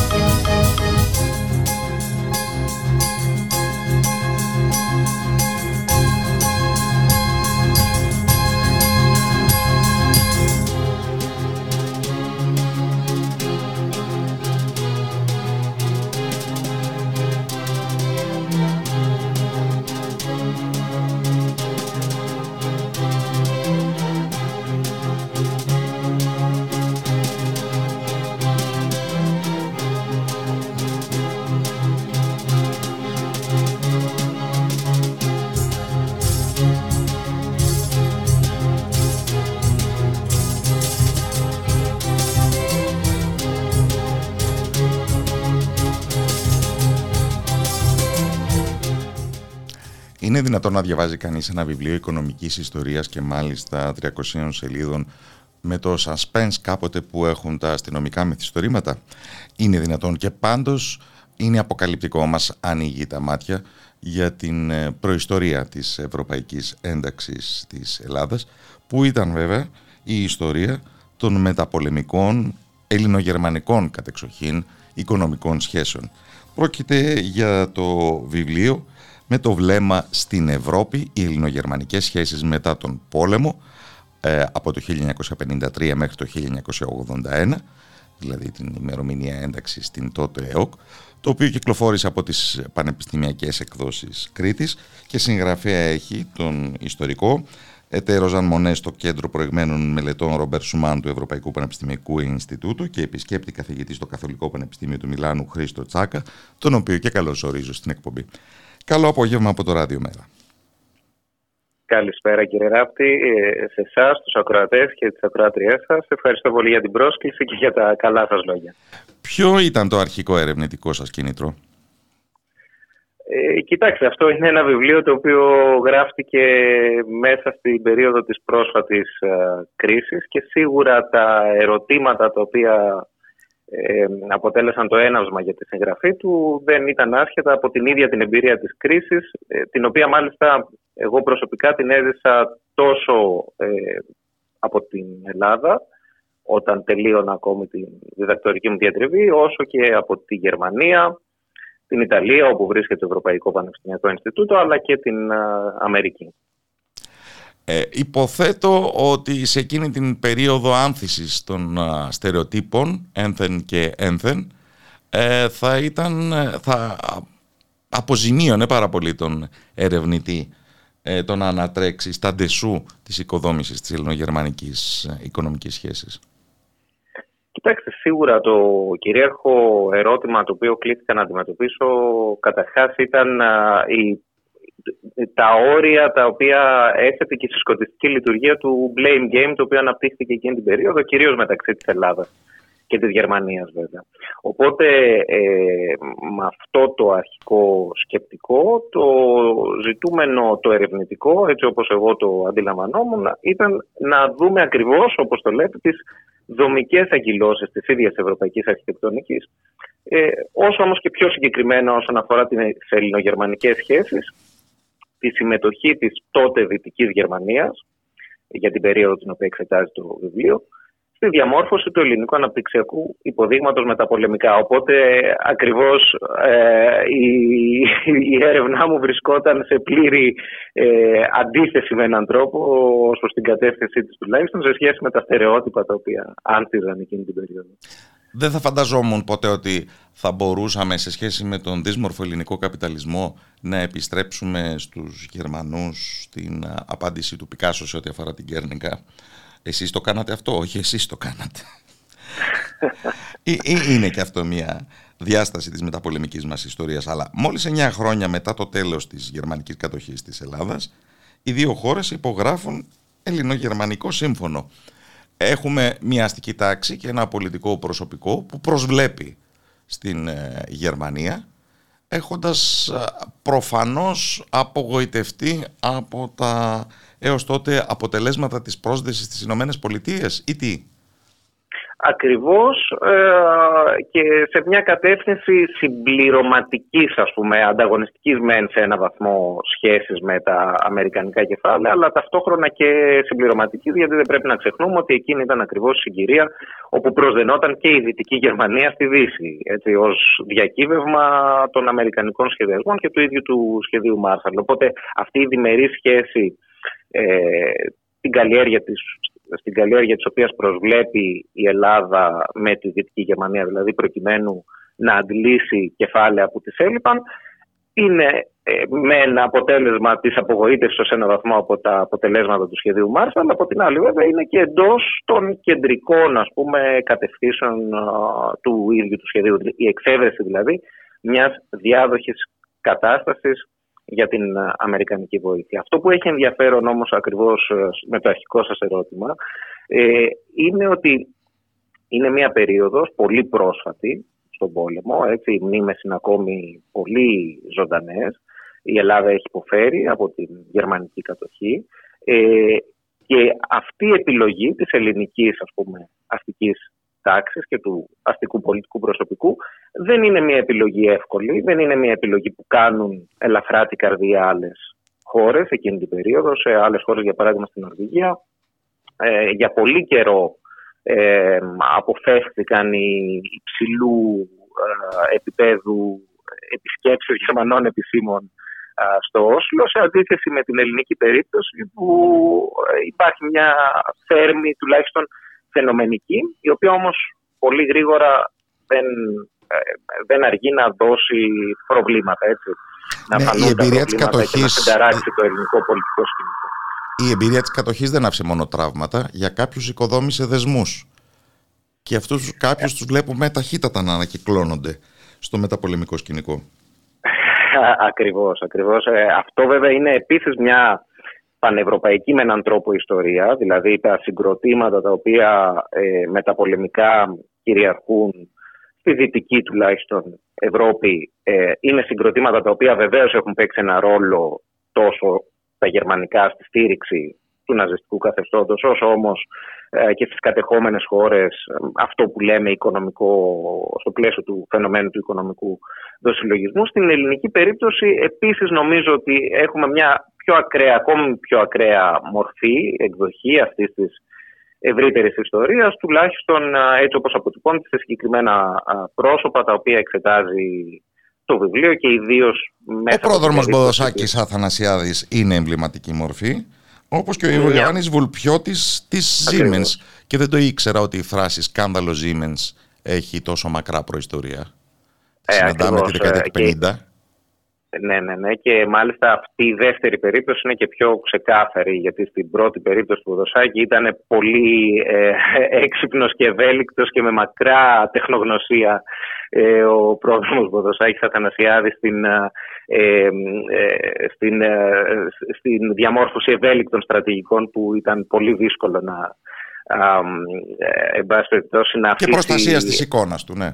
Ακριβώς, ακριβώς. Ε, ε, δύσκολα, ας πούμε, θα εκτιθόταν ε, με έναν τρόπο αφελή, ας πούμε.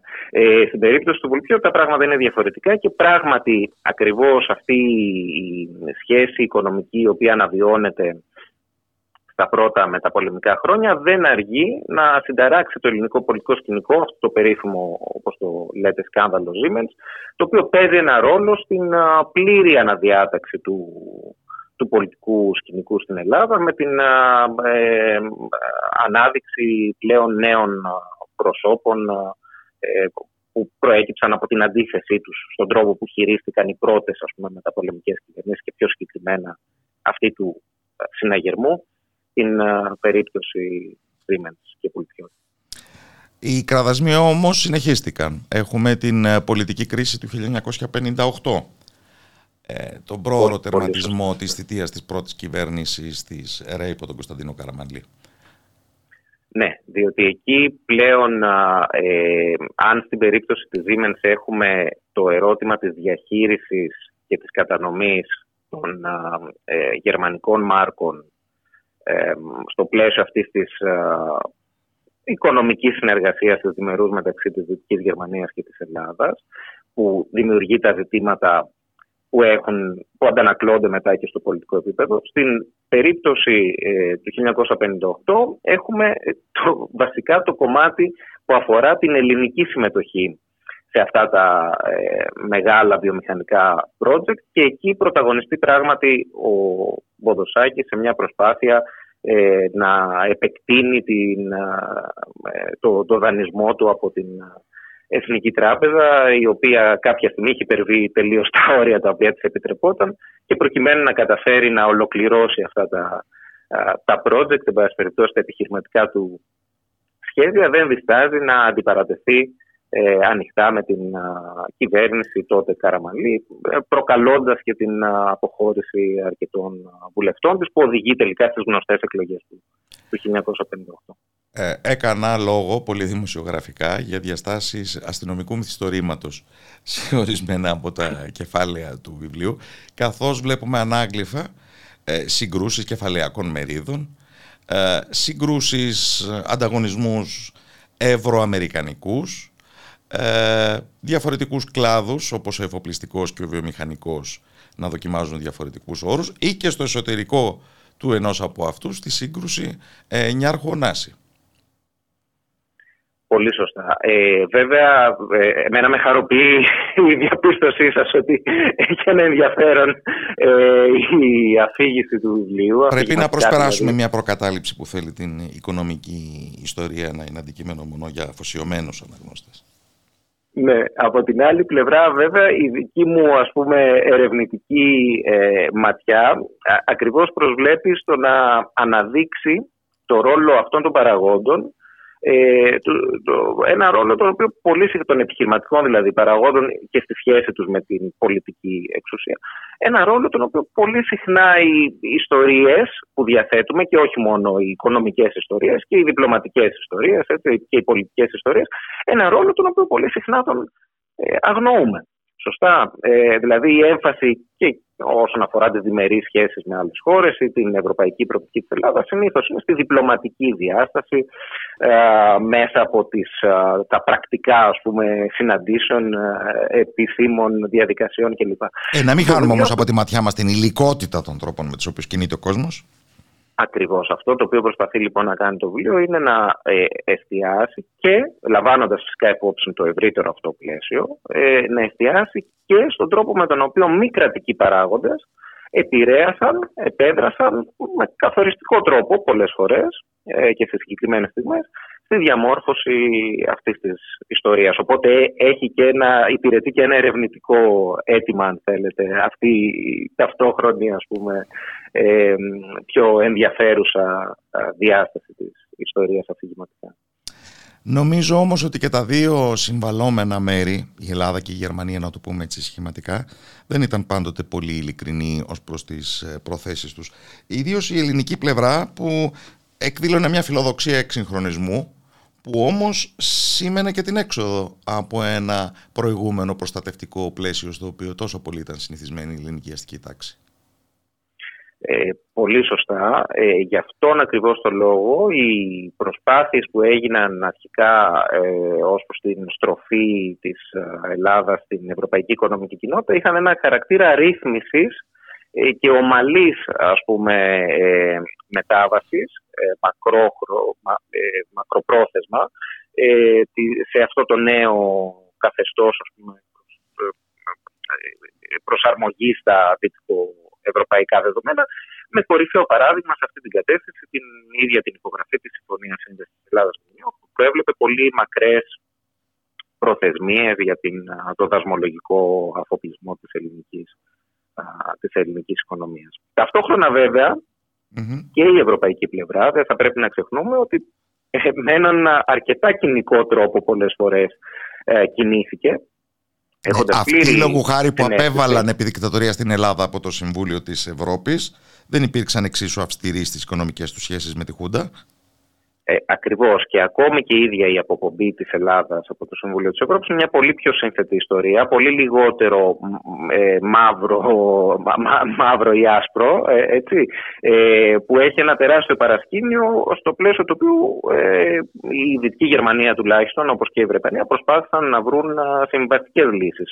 Το ότι δεν κατορθώθηκε να βιωθούν ως συμβαστικές από την πλευρά του ελληνικού δικαιοδορικού καθεστώτος είναι μια άλλη ιστορία. Αλλά το παρασκήνιο είχε ε, πολύ εντατικά προσπαθήσει να αποφύγει ε, μια ρήξη με την Ελλάδα. Και βέβαια, όπως το λέτε, έχετε απόλυτο δίκιο, στο κομμάτι της ευρωπαϊκής οικονομικής κοινότητας, το περίφημο πάγωμα της σύνδεσης Ελλάδας με την ΕΟΚ είχε έναν χαρακτήρα ε, περισσότερο συμβολικό παρά ουσιαστικό, καθώς η πιο κρίσιμη πλευρά αυτής της συμφωνίας που ήταν ο δασμολογικός αφοπλισμός εκατέρωθεν με διαφορετικό ρυθμό ε, της κοινής αγοράς από την μια πλευρά και της Ελλάδας από την άλλη, συνεχίστηκε και μάλιστα έφερε αποτελέσματα οικονομικής εντατικοποίησης των οικονομικών σχέσεων των δύο πλευρών, όχι απλά συνέχισης.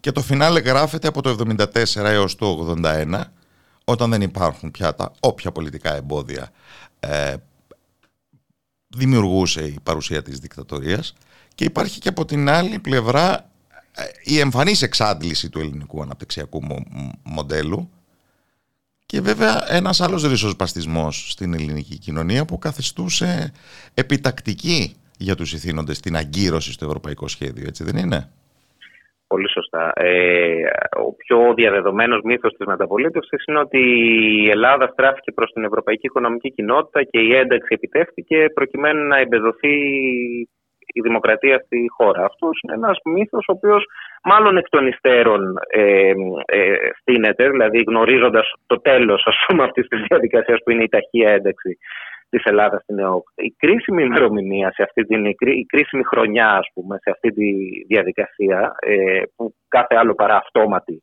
υπήρξε, ε, ήταν το 1977 με την ανάδειξη, με τις δεύτερες μεταπολιτευτικές εκλογές, με την ανάδειξη του Πασόκ σε εξωματική αντιπολίτευση και με μια δυναμική η οποία προδιέγραφε την άνοδό του στην εξουσία, όπου εκεί ε, ε αποτελεί αυτό το συμβάν ακριβώς ε, την ε, το ένασμα για την επιτάχυνση των ε, διαδικασιών ένταξης της Ελλάδας στην ΕΟΚ προκειμένου να διαμορφωθεί ένα πλαίσιο πολύ πιο περιοριστικό για την ε, επόμενη, τη διαφαινόμενη νέα κυβέρνηση, αυτή του ριζοσπαστικού τότε Πασόκ, το οποίο θα έπρεπε να κινηθεί μετά σε ένα οριοθετημένο πλαίσιο και άρα και οι αλλαγές οι οποίες θα μπορούσαν να συνεπιφέρει θα ήταν πολύ πιο περιορισμένες.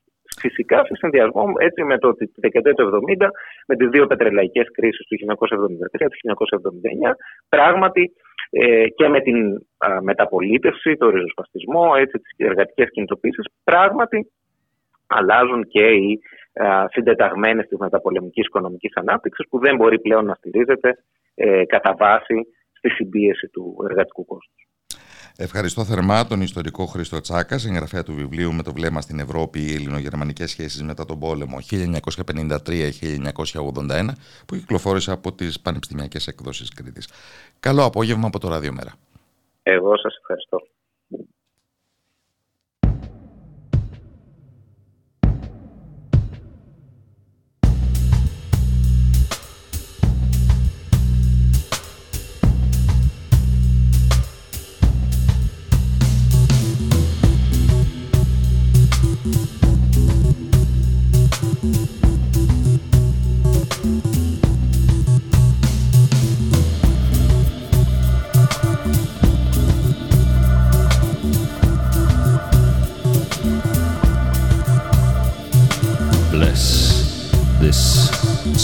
lives.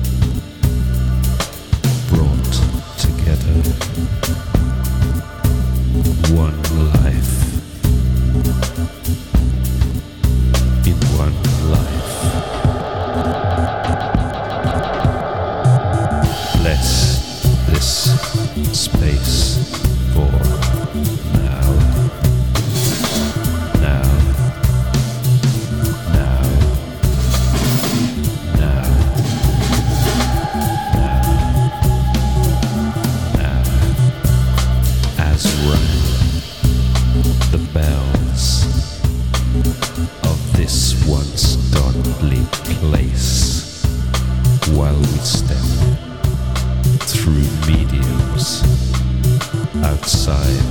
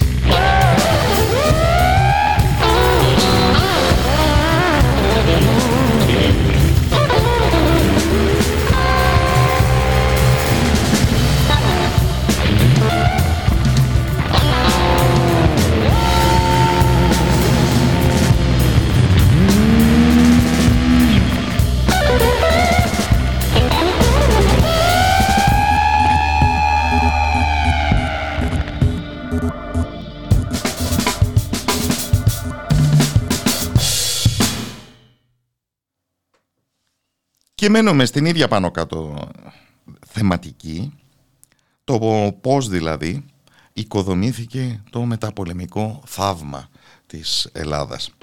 Και το θαύμα είναι ακριβώς ο τίτλος ενός ενεξελίξη project του οικαστικού και ερευνητή Αλέξανδρου Μιστριώτη, το οποίο αναδεικνύει ε, ενδιαφέρουσε σε κάθε περίπτωση και συχνά άγνωστες στους πολλούς πτυχές της ανάδυσης από τα ερήπια της μεταπολεμικής Ελλάδας ε, με επικεφαλής αυτούς που είχε υπό την ε, μεγάλη ε, προστασία της υπερατλαντικής φύλης που αποκτήσαμε με το δόγμα Τρούμαν. Καλωσορίζω λοιπόν τον Αλέξανδρο Μιστριώτη στην εκπομπή. Καλό απόγευμα από το Ράδιο Μέρα. Χαίρετε, χαίρετε, χαίρετε και στους ακροατές μας. Ας μιλήσουμε πρώτα για το project πριν ε, ε, ξετυλίξουμε την ε, θεματική που κρύβει. Τι είναι το θαύμα; το θαύμα είναι μια διαρκής έρευνα μιας ομάδας γύρω στους 7 ανθρώπους που τη συναποτελούν και σαν θέμα έχει τελικά όπως και εμείς ανακαλύπτουμε το τυφλό σημείο της σύγχρονης ιστορίας μας που είναι ακριβώς η ανασυγκρότηση της Ελλάδος μετά την καταστροφή, την, όχι μόνο οικονομική, αλλά και την ηθική, αν θέλετε, καταστροφή που υπέστη ο τόπος. Γιατί η ηθική καταστροφή; Γιατί τα ιστορικά διλήμματα στα οποία Θα κανείς ότι η περίοδος 40-44 είναι ένα κεφάλαιο ηρισμού. Προφανώς.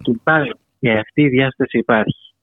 Αλλά πρέπει να τονίσουμε και να καταλάβουμε τα ηθικά διλήμματα και τα ιστορικά διλήμματα στα οποία βρέθηκαν οι άνθρωποι εκείνης της εποχής. Όλε όλες οι πλευρές. Δηλαδή ε, πρέπει να σκεφτούμε ακόμα και το δράμα της ελληνικής αστικής τάξης η οποία βρίσκεται να συνεργάζεται με τους ανθρώπους που ήξερε ότι είναι διεφθαρμένοι, ότι είναι συνεργάτες των Γερμανών, και παρόλα αυτά για να παραμείνει μέσα στο παιχνίδι της εξουσίας αναγκάστηκε να τους ε, αγκαλιάσει. Αυτό τελικά όσο προχωράμε τόσο καταλαβαίνουμε ότι είναι ένα βάρος το οποίο το σέρνει η ελληνική δημοκρατία και συχνά την ε, οδηγεί σε λάθος επιλογές. Ε, συχνά μπορούμε να δούμε τα αντίστοιχα ηθικά διλήμματα στα οποία βρέθηκαν ε, οι αγωνιστές, οι κομμουνιστές, οι αριστεροί και οι συνοδοιπόροι. Αλλά νομίζω ότι κανείς δεν έμεινε αλόβητος από αυτή τη διαδικασία, η οποία πολύ απλά έχει να κάνει με το γεγονός ότι η Ελλάδα εσωτερήκευσε παγκόσμια διλήμματα, τα οποία στο δικό της το συμφραζόμενο, στο δικό της το πλαίσιο, πολύ απλά δεν είχαν λύση. Δηλαδή; Δηλαδή το, μπορούμε να δούμε ένα ανάλογο με την πρόσφατη ε, κρίση, η λεγόμενη ελληνική κρίση, που ήταν ότι διαρκώς για να διευθετήσει η Γερμανία... Μα δεν ήταν ελληνική, ε, ήταν κρίση του ευρώ. Ναι, ακριβώς. Η ήταν η ελληνική ευρώ... εσωτερήκευση μιας ευρωπαϊκής κρίσης. Ακριβώς. Η οποία δεν μπορούσε να έχει λύσει οποιαδήποτε επιλογή και έκανε το εκλογικό σώμα ή οι Έλληνες πολιτικοί. Παρ' όλα αυτά διαρκώς αυτό παρουσιαζόταν σαν διλήμματα, σε μια σειρά από διλήμματα, τα οποία εμείς υποτίθεται πρέπει να αποφασίσουμε, ενώ όλες οι εναλλακτικές που είχαμε ήταν ουσιαστικά καταστροφικές. Είναι το γνωστό αυτό που είπε ο Γιούνκερ, ότι η Ελλάδα μπορεί να επιλέξει, αν το θυμάμαι καλά, ίσως το θυμάσαι καλύτερα, ε, μεταξύ του να αυτοκτονήσει ή να πεθάνει αργά-αργά. Ένα τέτοιο πράγμα. Ε, ε, Ναι, ο, η παρουσίαση οποιασδήποτε εναλλακτικής ως αυτοκτονίας κατέστησε ε, αναπόφευκτη την επιλογή του αργού θανάτου, ο οποίος παρά τα θρυλούμενα συνεχίζεται. Προφανώς.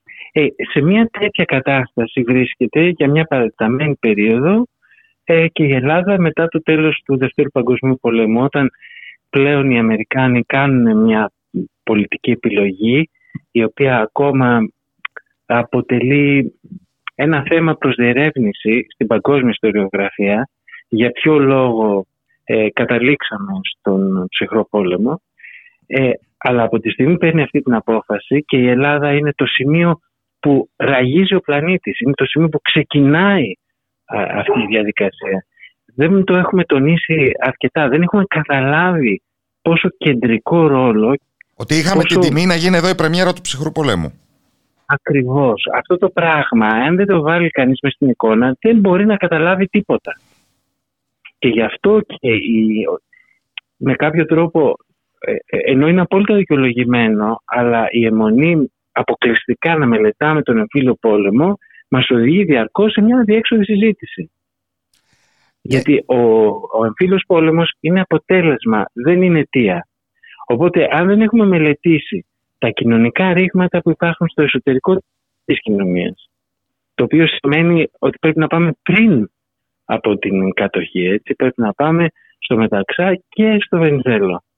Αν δεν μελετήσουμε αυτό και αν δεν δούμε τα αντίστοιχα παγκόσμια, γεωπολιτικά, σε μια στιγμή που γίνεται ένας συγκλονιστικός σεισμός, μια κοσμογονία, τότε όλη η συζήτηση σε σχέση με την σύγχρονη ελληνική ιστορία πολύ απλά δεν μας δίνει υλικά αρκετά για να μπορέσουμε να καταλάβουμε τους συντελεστές και τους παίκτες. Ξαφνικά όμως ανακαλύπτω ότι έχει πολύ μεγάλο νόημα το να μιλάμε για ελληνική ιδιαιτερότητα, αν και όχι με τον τρόπο που το κάνουμε συνήθως.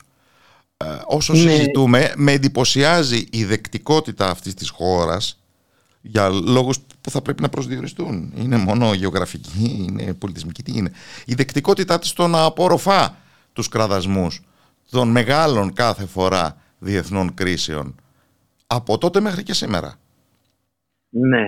Ε, ε, σε αυτό ίσως να μπορεί να διακρίνει κανείς το εξής. Είναι γνωστό ούτως ή άλλως ότι όλες οι χώρες που αποτελούν περιφέρεια χρειάζονται μια κάποια ελίτ η οποία να ταυτίζεται εναλλάξ πότε με τα συμφέροντα της κοινωνίας της τοπικής, πότε με τα συμφέροντα του ηγεμονικού κέντρου. Αυτό σίγουρα παίζει ρόλο. Αλλά υπάρχει και κάτι ακόμα, που είναι το γεγονός ότι η Ελλάδα συμβολικά, όχι πολιτικά και οικονομικά, αλλά συμβολικά, επειδή ακριβώς της αποδίδεται μια κεντρική θέση, έχει μια τάση να ταυτίζεται ακόμα πιο ηρωικά με την Δύση, θεωρώντας ότι εμείς ως λίκτρο του ευρωπαϊκού και δυτικού πολιτισμού ε, είμαστε σάρξ εκ της, εκ της αρκός της Δύσεως. Αυτό δίνει στις τοπικές ελίτ ένα κάτι της, μια θέρμη παραπάνω και μια ευκολία να περνάνε ακόμα πιο χοντροκομμένες. Νομίζω ε, ότι η Θέρμη την κάνει διπλή όμως το γεγονός ότι το αφήγημα αυτό είναι πεποιημένο. Σαφώς, είναι ε, ε, η ιστορικά βιωμένη ταυτότητα του νεοέλληνα δεν είναι ακριβώς αυτό. Όχι μόνο αυτό, αλλά ακόμα και η Δύση για την οποία μιλάμε πρόκειται για μια κατασκευή, μια πολύ περιορισμένη ερμηνεία και περιγραφή του τι αντιπροσωπεύει ο αρχαίος ελληνικός κόσμος για την ιστορία, την παγκόσμια, η οποία από τη μία μοιάζει να την αποθεώνει ε, και να την παρουσιάζει υπερβολικά σημαντική, αλλά ταυτοχρόνως μέσα από αυτή την έωση νευρώνει και της αφαιρεί ακόμα και αυτή τη σημασία που έχει. Ε, αλλά τέλος πάντων... Και, και αν για, για λόγους δικής της γενεαλογίας έχει η Δύση αυτή τη σχέση με την αρχαία Ελλάδα, αυτό καθόλου δεν συνεπάγεται ε, μια άνετη, μια βολική σχέση με την μεσαιωνική και νεότερη Ελλάδα. Ε, προφανώς, αλλά εδώ πάλι έχουμε να κάνουμε με ένα αντίστοιχο πρόβλημα με αυτό του εγκλωβισμού της συζήτησης γύρω από τον εμφύλιο πόλεμο, στον ελληνικό εμφύλιο πόλεμο, έτσι, ε, που είναι η συζήτηση γύρω από το ότι αν υπάρχει συνέχεια για συνέχεια, η οποία είναι μια μπουρδολογική συζήτηση, γιατί προφανώς δεν υπάρχει ούτε αμυγής συνέχεια, ούτε ξεκάθαρη ασυνέχεια. Υπάρχει μια γεωγραφική και γλωσσική τουλάχιστον συνέχεια που δεν μπορούμε να γνωρίσουμε και απλώς ε, με, το, με τον ίδιο τρόπο που και οι Άγγλοι κάποια σχέση ειδική έχουν με το Shakespeare που εγώ εκ των πραγμάτων δεν μπορώ να έχω την ίδια δόνηση ε, και εμείς έχουμε κάποιες άλλες προνομιακές σχέσεις με κάποια από αυτά τα υλικά τα οποία είναι ιστορικά και ανήκουν και σε πάρα πολλούς άλλους λαούς.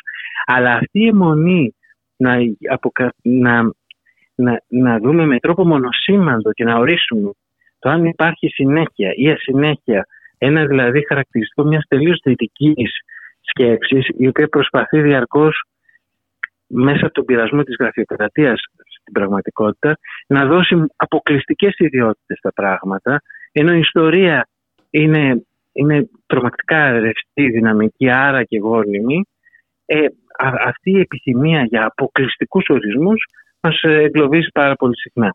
Σε κάθε περίπτωση δεν τα λέμε αυτά για να πούμε ότι δεν έχει καμία αξία η αρχαιότητα, ούτε ότι εμείς δεν έχουμε κάποια σχέση με αυτήν.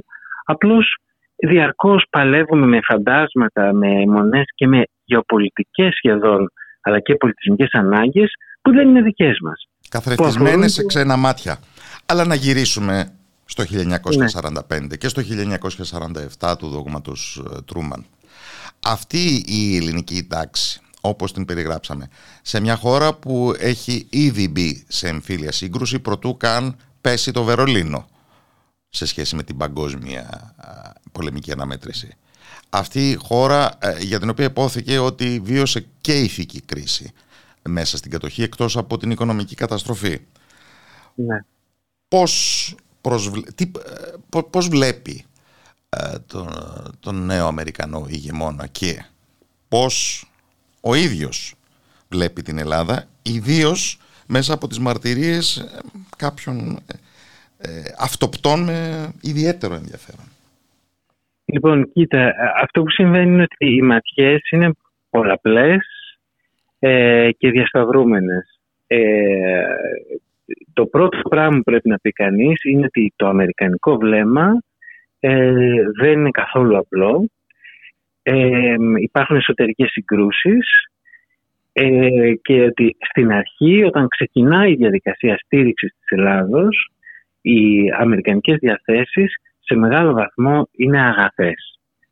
Κοντολογής, εάν είχαν εφαρμοστεί οι ιδέες που ξεκινάει να βάλει στο χαρτί ο Πολ Πόρτερ όταν έρχεται στην Ελλάδα το 1947. Με ποια ιδιότητα, ε, να τον συστήσουμε στο κοινό έρχεται σαν προεδρικός απεσταλμένος, έχει ιεραρχικά την βαθμίδα του πρέσβη, ώστε να μπορεί να, να μην τον καπελώνει και να είναι ανεξάρτητος σε σχέση με, τον, με την Αμερικανική πρεσβεία εδώ. Ε, και στην ουσία, κατά κάποιο τρόπο, έρχεται αντί του Τρόμαν. Είναι πολύ σημαντική η παρουσία του, είναι έντονα αισθητή στις εφημερίδες και στην επικαιρότητα της εποχής. Δεν πρόκειται για ένα πρόσωπο, ένας απλός τεχνοκράτης, αν και η, πρώτη του μέρημνα είναι με τρόπο μεθοδικό, όσο γίνεται πιο ποσοτικό, τεχνοκρατικά, να περιγράψει τις καταστροφές, τις ανάγκες και τα πιθανά μέτρα για την στήριξη της Ελλάδος. Οπότε έρχεται ήδη πολύ καλά πληροφορημένος μέσα από τις ε, αμερικανικής, αμερικανικές υπηρεσίες, έχει ήδη μια κάποια άποψη.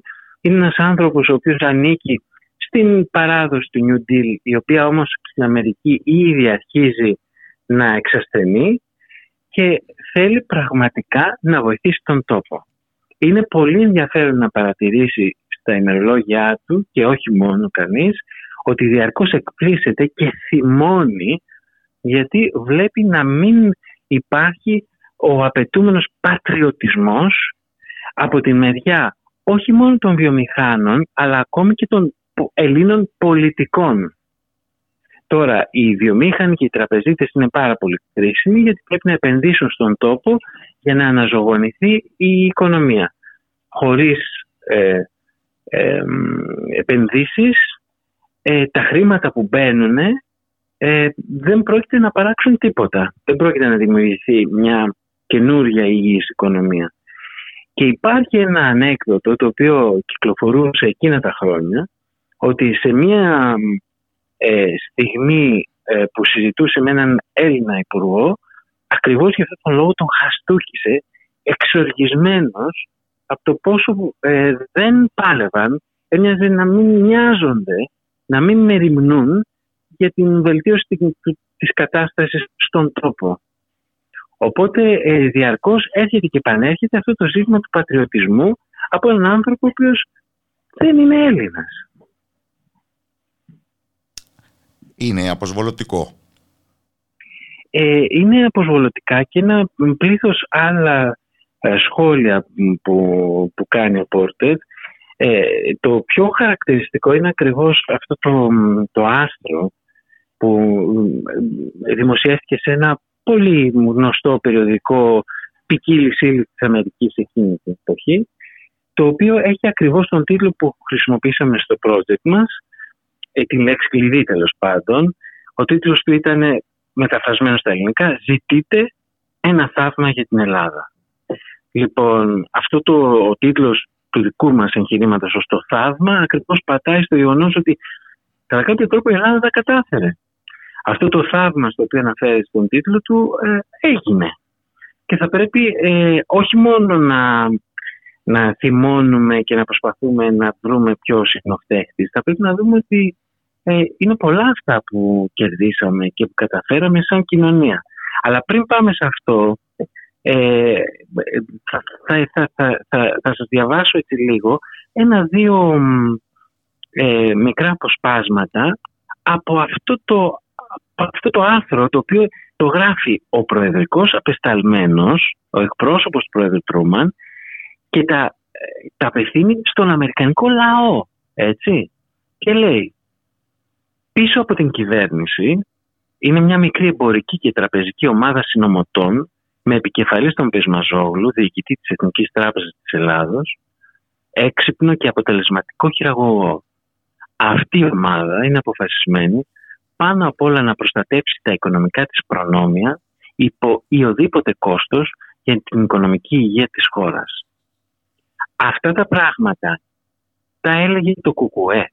Δεν μπορεί να τα λέει ο πιο υψηλόβαθμος εμπλεκόμενος στην ελληνική υπόθεση Αμερικάνος. Είναι, είναι σοκαριστικό και η βία με την οποία επιτίθεται στην διεφθαρμένη τότε ελληνική κυβέρνηση και στο πολιτικό ε, προσωπικό ε, είναι, ε, θα έλεγε κανείς, ότι με κάποιο τρόπο εκθέτει την Αμερική που συνεργάζεται μαζί τους. Αλλά ταυτόχρονα το κάνει αυτό γιατί προσπαθεί να δείξει ότι ναι, συνεργαζόμαστε με αυτούς τους γνωστούς ακροδεξιούς όπως το ονομάζει και διάφορα άλλα, το ξέρουμε, αλλά το κάνουμε γιατί υπάρχει ο κίνδυνος του κομμουνισμού. Γιατί ο άνθρωπος αυτός που τα λέει δεν είναι με κανέναν τρόπο αριστερός, είναι ένας ε, απόλυτα συνεπής αντικομουνιστής, έτσι, ο οποίος μάλιστα ε, η μεγάλη ηρωνία που μας βοηθά να καταλάβουμε το, τα μεγέθη κάπως είναι ότι πέθανε ε, όταν είχε πάει σε ένα εστιατόριο ε, του έκατσε στο λαιμό ο αστακός. Δηλαδή φανταστείτε το. Είναι ένας Θάνατος από προνόμιο. Θάνατος από προνόμιο. Ένας που πέθανε επειδή παραέφαγε αστακό. Ε, αυτός ο άνθρωπος όταν μιλάει για την ε, ελληνική για τις ελληνικές ηγετικές τάξεις, οικονομικές, πολιτικές και άλλες, ε, αισθάνεται αηδία. Είναι τόσο βαθιά θυμωμένος. Ε, δεν μπορώ παρά να ευχηθώ κάθε επιτυχία στο project «Το Θαύμα» γιατί νομίζω θα προσφέρει πολλά στη συλλογική μας αυτογνωσία. Δεν ξέρω αν υπάρχουν κάποιοι ενδιάμεσοι σταθμοί που θα πρέπει να περιμένουμε. Πράγματα που θα ε, δημοσιοποιήσετε ή όχι. Ναι, αυτό που θα γίνει είναι το εξής. Ε, Καταρχάς, σαν project, ε, ο στόχος του είναι αυτό που ονομάζουμε δημόσια ιστορία. Δηλαδή, αυτή η ενδιάμεση περιοχή, η οποία παίρνει τις απαντήσεις που πιθανά έχουν ήδη δοθεί στο ακαδημαϊκό πεδίο, αλλά τα οποία δεν έχουν μπει μέσα στη δημόσια συζήτηση. Όταν συζητάμε δηλαδή στα καφενεία, ακόμη επαναλαμβάνουμε ιστορικές απόψεις, οι οποίες συχνά κατάγονται στο 19ο αιώνα. Αυτό δεν συμβαίνει όμως μόνο στην Ελλάδα, γίνεται παντού.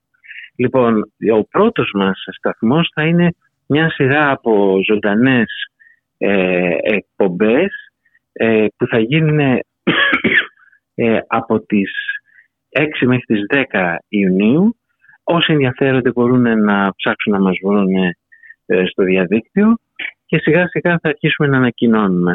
Θα προσπαθήσουμε σιγά σιγά να θέσουμε κάποιους από τους βασικούς άξονες όλης αυτής της συζήτησης η οποία επίτηδες είναι ε, πολύπλοκη και επίτηδες δεν καταλήγει σε κάποιο συμπέρασμα. Δεν είναι η δουλειά μας να βρούμε ποιος φταίει. Αυτό που θέλουμε είναι να καταλάβουμε. Και δυστυχώς οι περισσότεροι ε, δρόντες ε, αυτής της συζήτησης παρασύρονται από λογικές ότι φταίει ο ένας, φταίει ο άλλος. Δυστυχώς για μας ε, τα πράγματα είναι πολύ πιο πολύπλοκα. Ευχαριστώ θερμά τον οικαστικό και ερευνητή Αλέξανδρου Μιστριώτη. Καλό απόγευμα από το Ράδιο Μέρα. Εγώ σας ευχαριστώ και καλή αντάμωση. Και καλό απόγευμα σε όλες και όλους εσάς φίλες και φίλοι του Ράδιο Μέρα. Η εκπομπή μας ολοκληρώνεται εδώ για σήμερα. Ο Γιώργος Νομικός που ήταν στον ήχο και ο Κώστας Ζαράπης που ήταν στο μικρόφωνο σας εύχονται τα καλύτερα και ανανεώνουμε το ραντεβού μας για την επόμενη Τετάρτη 5 το απόγευμα κατά το σύνηθες. Να είστε καλά.